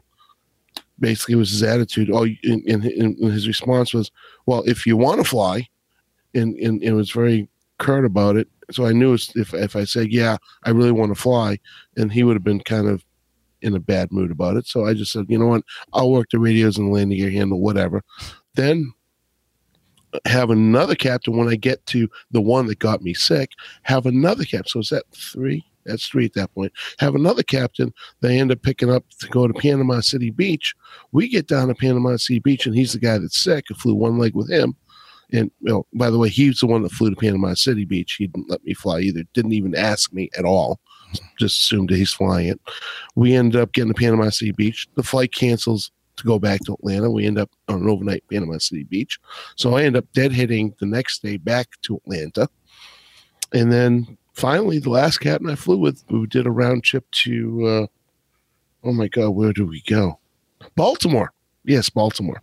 Uh, he uh, he actually at, at the gatehouse asked me which leg were you flying. I looked straight at him. I said, "Well, geez, thanks for caring, because you're the first guy that really asked me which leg I'd like to fly. Not that it really usually matters, because I really don't normally care.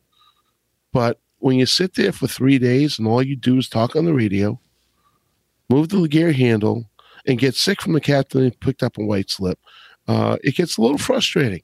So fortunately, the last guy asked me which one would you like to fly. I said, "Well, actually, I haven't flown at all this week." He says, "Well, you can have both if you want." I said, "No, really, I don't want both. But if you don't mind, I'd like to take the ball, like the Baltimore." And he did. There's no problem. So, but yeah, that's uh, it's time to upgrade to captain, guys. Just Yeah, saying. exactly. Just time Ready, to go ready. to captain. I that But just, really these are the things my you butt. know that you need to uh, take with you going forward, right? That you remember. Oh yeah, And- I, I, I, I would, I will always be courteous like that. I mean, it's just, it's pretty much SOP. And a, a buddy of mine that's uh, in safety at, here at uh, Acme, um, and I were talking about this.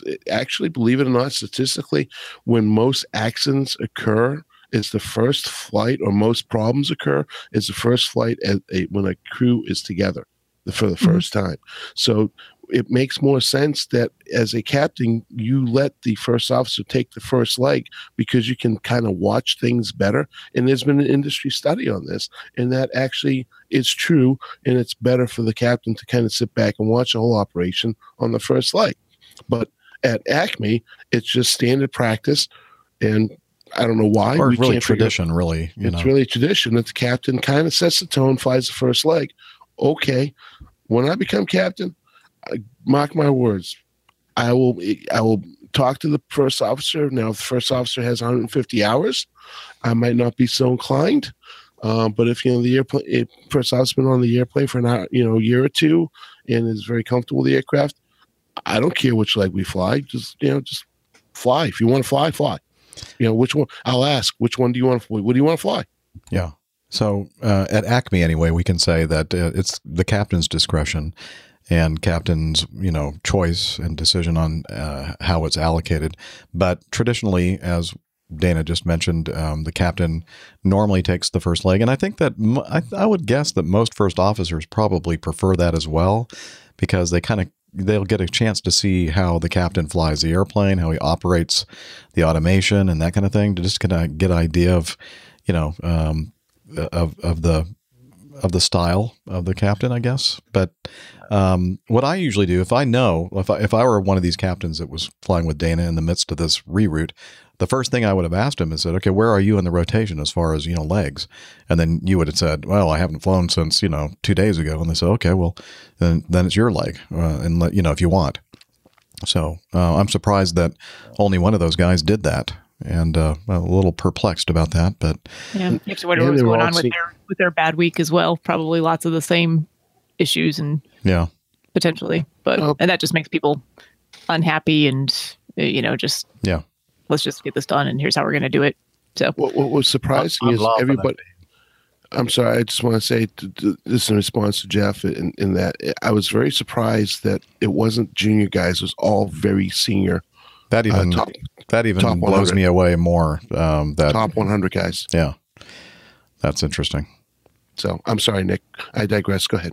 Not at all. I was just laughing a bit because uh, uh, on the best of months, we would get uh, perhaps four or five landings in a month. Now, you missed out on a few landings in four days, but how many did you get for the rest of the month? Um. Oh, I don't know. I probably do at least four or five per trip. Yeah, So- there you go. You see, Right. so it in in my book that would be yeah, big deal. Um, but uh, when you've actually only got the potential to do uh, four or five in an entire month, then it actually becomes quite important who gets the landings. I mean, it Right. becomes really important.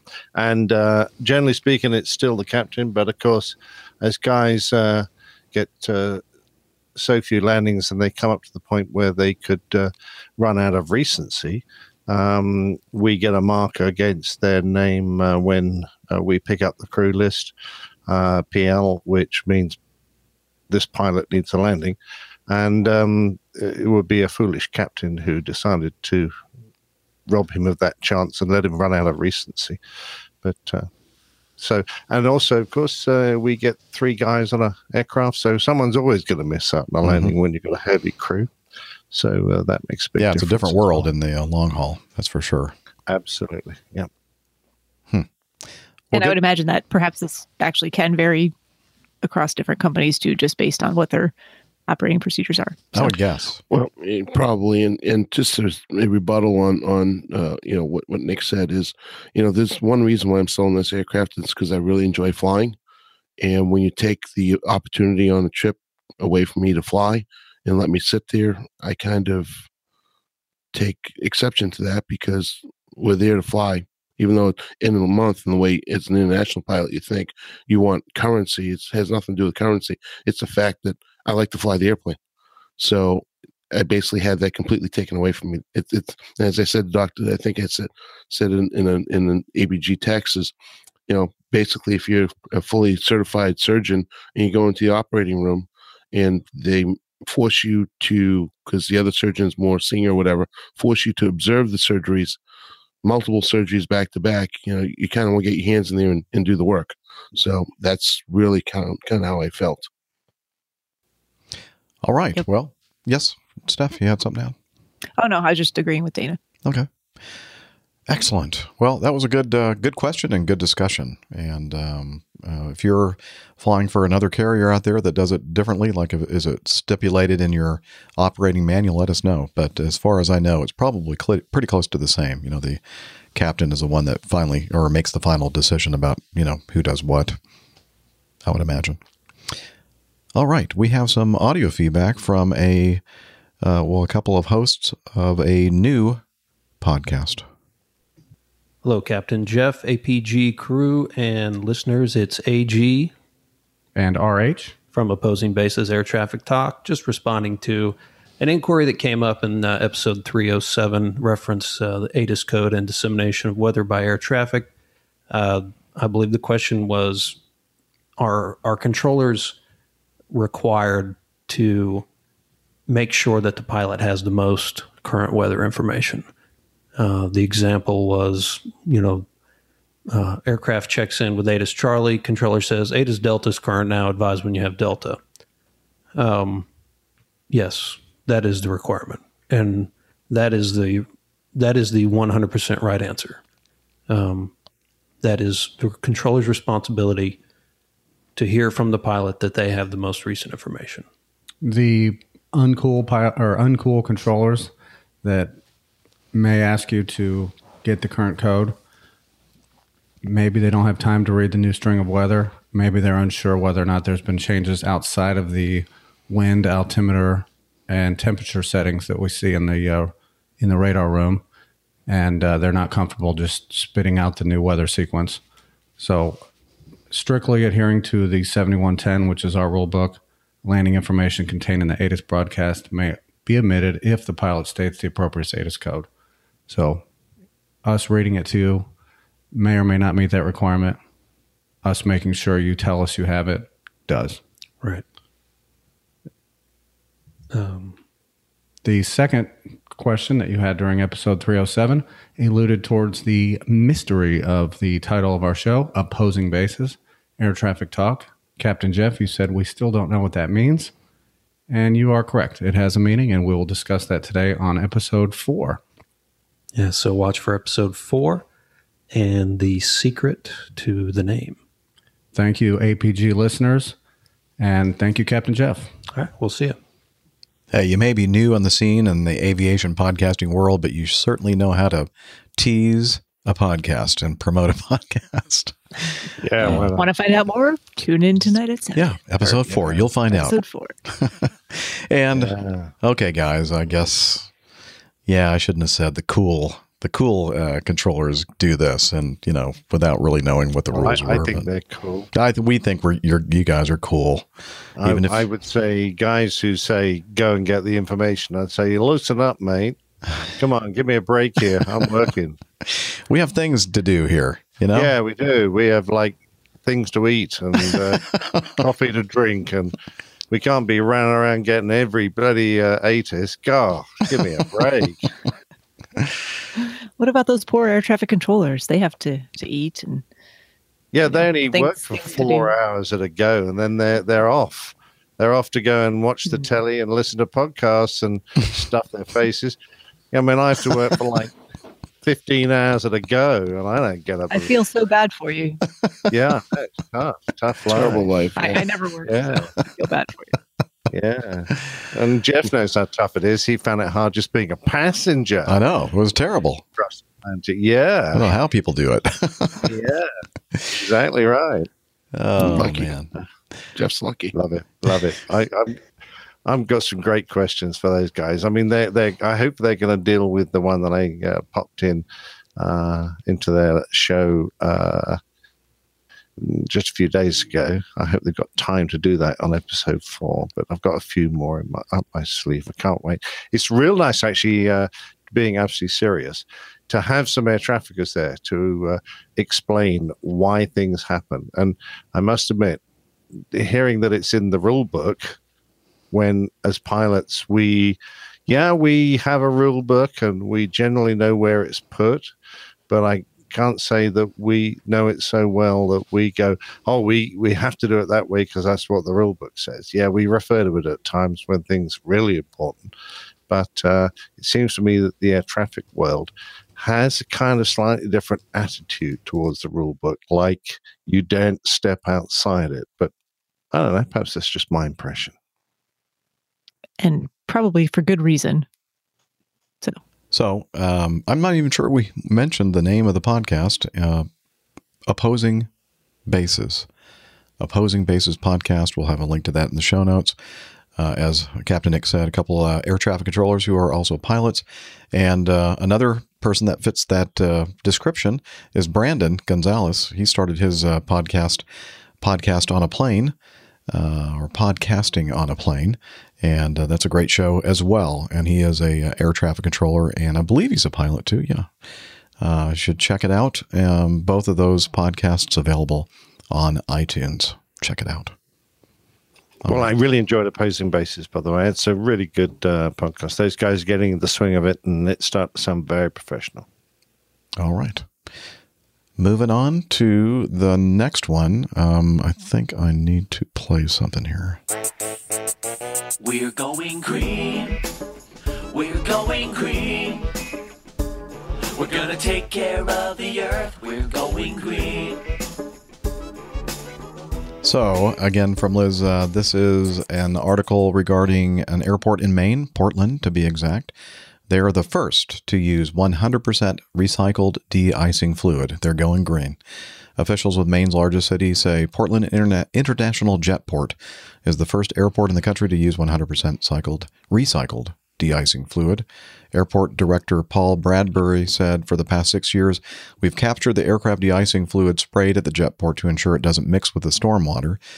And uh, our partners at Inland Technologies have taken that process, worked with the FAA to be able to process the collected fluid, remanufacture it, turn it into usable aircraft de-icing fluid. This is the first facility of its kind in the United States, and we are proud to say that with this expansion, we are setting a new benchmark for winter operations sustainability. That's from Inland's president and CEO, Roger Langiel. So, congratulations, Portland, Maine, for for being green. We're going green. We're going green. We're gonna take care of the earth. We're Going green. I just love the opportunity to play that. Thank you, Liz. All right. That should make main man Micah so happy and proud. Absolutely. Um, and finally, if I'm looking at this right, and I didn't skip any, looks like the last one here in our mailbag is from Christian. And he said, Well, here's a couple of flight attendants who got a wedding ceremony that they were not expecting. According to airlive.net, uh, the attendants were flying on the Pope's flight from Santiago, Chile to e, uh, Chile, and the two met the pontiff. They mentioned that their wedding ceremony was canceled due to an earthquake destroying their church the day they were supposed to get married, and the pontiff asked if they would like him to conduct the ceremony right there on the plane, and they agreed. I suppose this would be the ultimate honor for a Catholic couple. And so the article uh, starts off by saying to LATAM, is that LATAM? Is mm-hmm. that the, okay? Is that the way you say that? So. Uh, airlines flight attendants were on the top or on the trip from Santiago to Iquique, um, Chile, uh, as all crew members are given the opportunity to do. They went up to the front of the aircraft for a photo with Pope Francis. When the Pope asked them if they were married, the couple revealed the story of how the deadly quake had forced them to cancel their wedding. The pontiff asked if they would like him to conduct the ceremony right there on the plane. The Pope uh, asked them repeatedly if they were sure, but they didn't waver. Pope Francis, Pope Francis, Pope Francis blessed the wedding rings the couple had worn since their civil ceremony. The couple who met when uh, Podest was working as, I guess that's one of the uh, flight Those are the attendants. two uh, flight attendants. Okay. Yes. Uh, was working as the other one's boss. Now live in Santiago with their two children. And then they have a picture here in the article of a, a very nice uh, uh, certificate, I guess, signed by the Pope. And so um, now I just wanted to mention, and, and uh, you know, I started off podcasting as Catholic pilot. So um, I've, I've been a Catholic since 2000. And I just want to say that, um, first of all, they were married civilly in, what does it say, 2011 or something like Yes. that? And it's 2018 now. Doesn't sound to Well, me like know, they were life, really life happens, and you know, life. so you were anyway, planning you were planning your wedding day, and there was an earthquake that destroyed the church. You know, that's the day you had set aside for all Uh-huh. your friends. You probably put effort into it, and then and we're past that now. So let's I mean, about. that's just a hard thing to Yeah, put back together. yeah. So it's I true. can understand. But um, but there is a difference between a uh, like a legal marriage contract and a sacramental marriage, and that's what they were missing. If they were practicing Catholics, they need to you know have a sacramental marriage. And uh, and anyway, and the other thing I They wanted to knew say, that one day that the Pope would be available to- to they do must that have for known. them. Yeah, It was And- worth the wait. And then also, I was going to say, technically, and I, I'm really getting technical here. The Pope did not marry them; they they actually married themselves, uh, because when two people get together in a sacramental marriage, they are the ones that are actually affecting the sacrament. A sacrament is a outward and visible sign of inward and spiritual divine grace.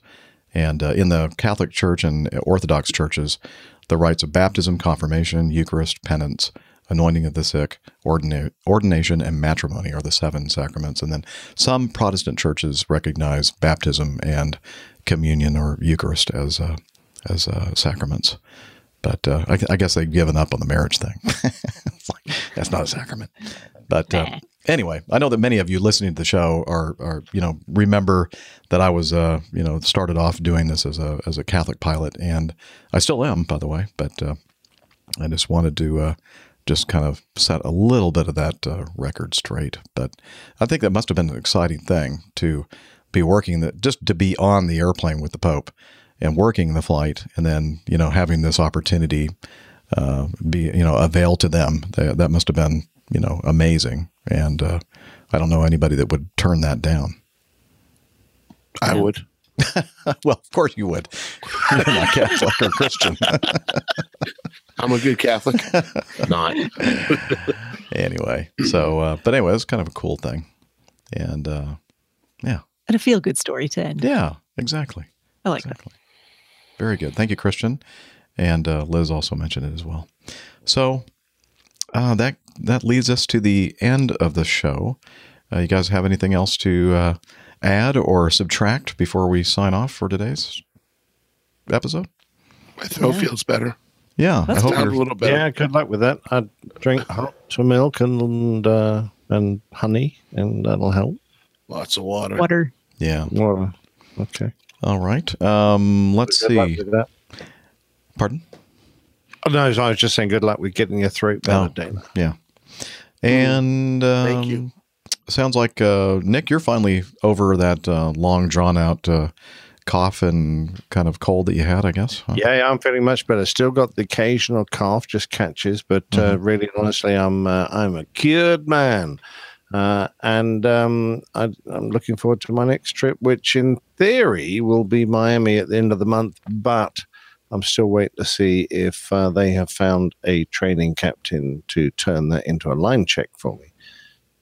All right. Still uh, not holding my breath. Well, let us know. And Steph, uh, I know you were uh, a, li- a bit under the weather uh, about a week or so ago. Are you feeling better now? Oh, that was actually A couple weeks two or three weeks ago. Oh, Yeah, it was it was the week between Christmas and New Year's. Oh, was well, never mind then. That was, pretty last year. bad. That's old news. I've, I've been better. I've been better since then. But Okay, today in particular, I'm feeling very tired. So I apologize Hmm. if I was kind of quiet today. I was just oh, I don't know. Um, and I, I haven't been the past few days. I thought you know I would be after getting back from London, but I was fine on Monday. I was fine on Tuesday, and today just all day from the time I got up, I've been just kind of lethargic. So yeah, same thing for me. I Okay. kind of felt not bad. Um, yeah, getting I don't back. feel bad. I feel eh, you know, I feel okay. I'm just ready for for bed. So right. hopefully a good night's rest tonight. All right, I'll good night. over whatever this is. You're ready for Good night. Hey. Yeah. well, you're right next to the bed, you and Dana, and I'm not very far from mine either. So I'm not Uh, terribly far from mine. Uh, it's Although I think that it's a- five past one in the morning here. Ouch. Oh my goodness. Sorry. Yeah.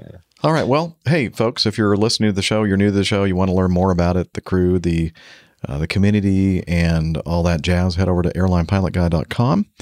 And uh, we have a couple uh, smartphone tablet apps on the uh, iOS platform and the Android platform. Check it out. Just look in the App Store for Airline Pilot Guy.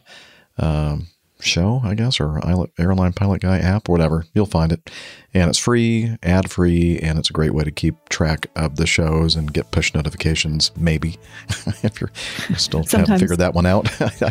I don't think I've gotten a push notification in uh, months. But uh, Me neither. anyway, um, let's see. Social media. Steph, you have uh, some Social information media. regarding that? I do. I have bit of information about social media. Uh, you can head over to Twitter. Our Twitter handle is at APG Crew. You find all of us together there. You can interact with us, ask us questions, get responses, leave um, stuff for the community. Same thing on Facebook, facebook.com slash airline pilot guy. So check those out. And let's not forget about Slack this time. Hey, Jeff, um, we were going to mention it at the beginning of the show.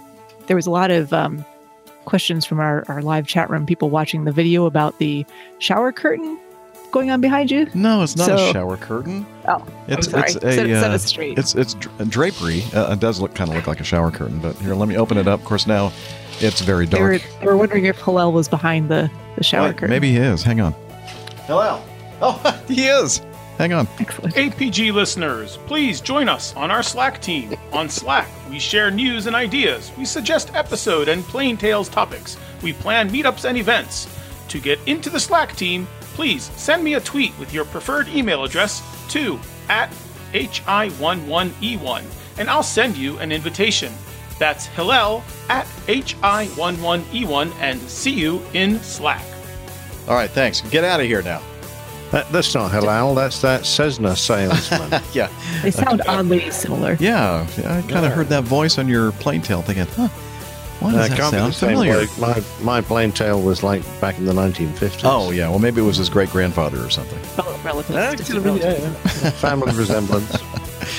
All right. Well, until next time, wishing you clear skies, unlimited visibility, and tailwinds. Take care and God bless. Cheers, y'all. Bye, everybody. So long. See you next time.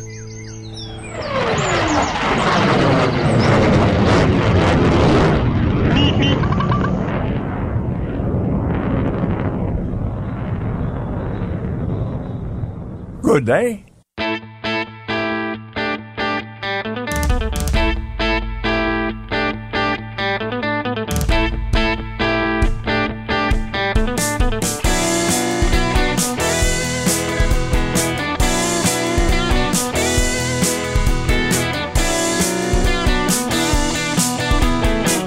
I used to be such a good, good pilot till I started APG.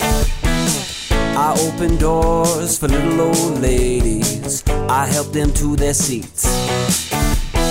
Airline pilot guy. I fly America. Oh, airline pilot guy. He can't land in heavy fog. Oh, I got no friends cause I'm always flying. I just don't have the time. But I can land this old plane. I can land it just fine. Airline pilot guy. I fly America. Oh, airline pilot guy.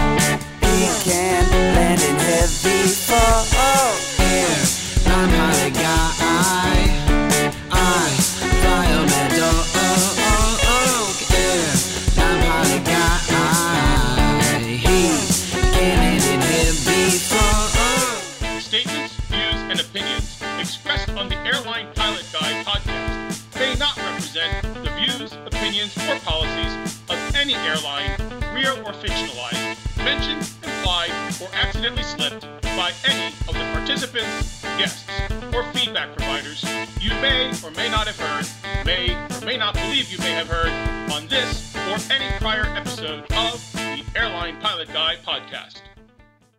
It ain't Boeing, I ain't going.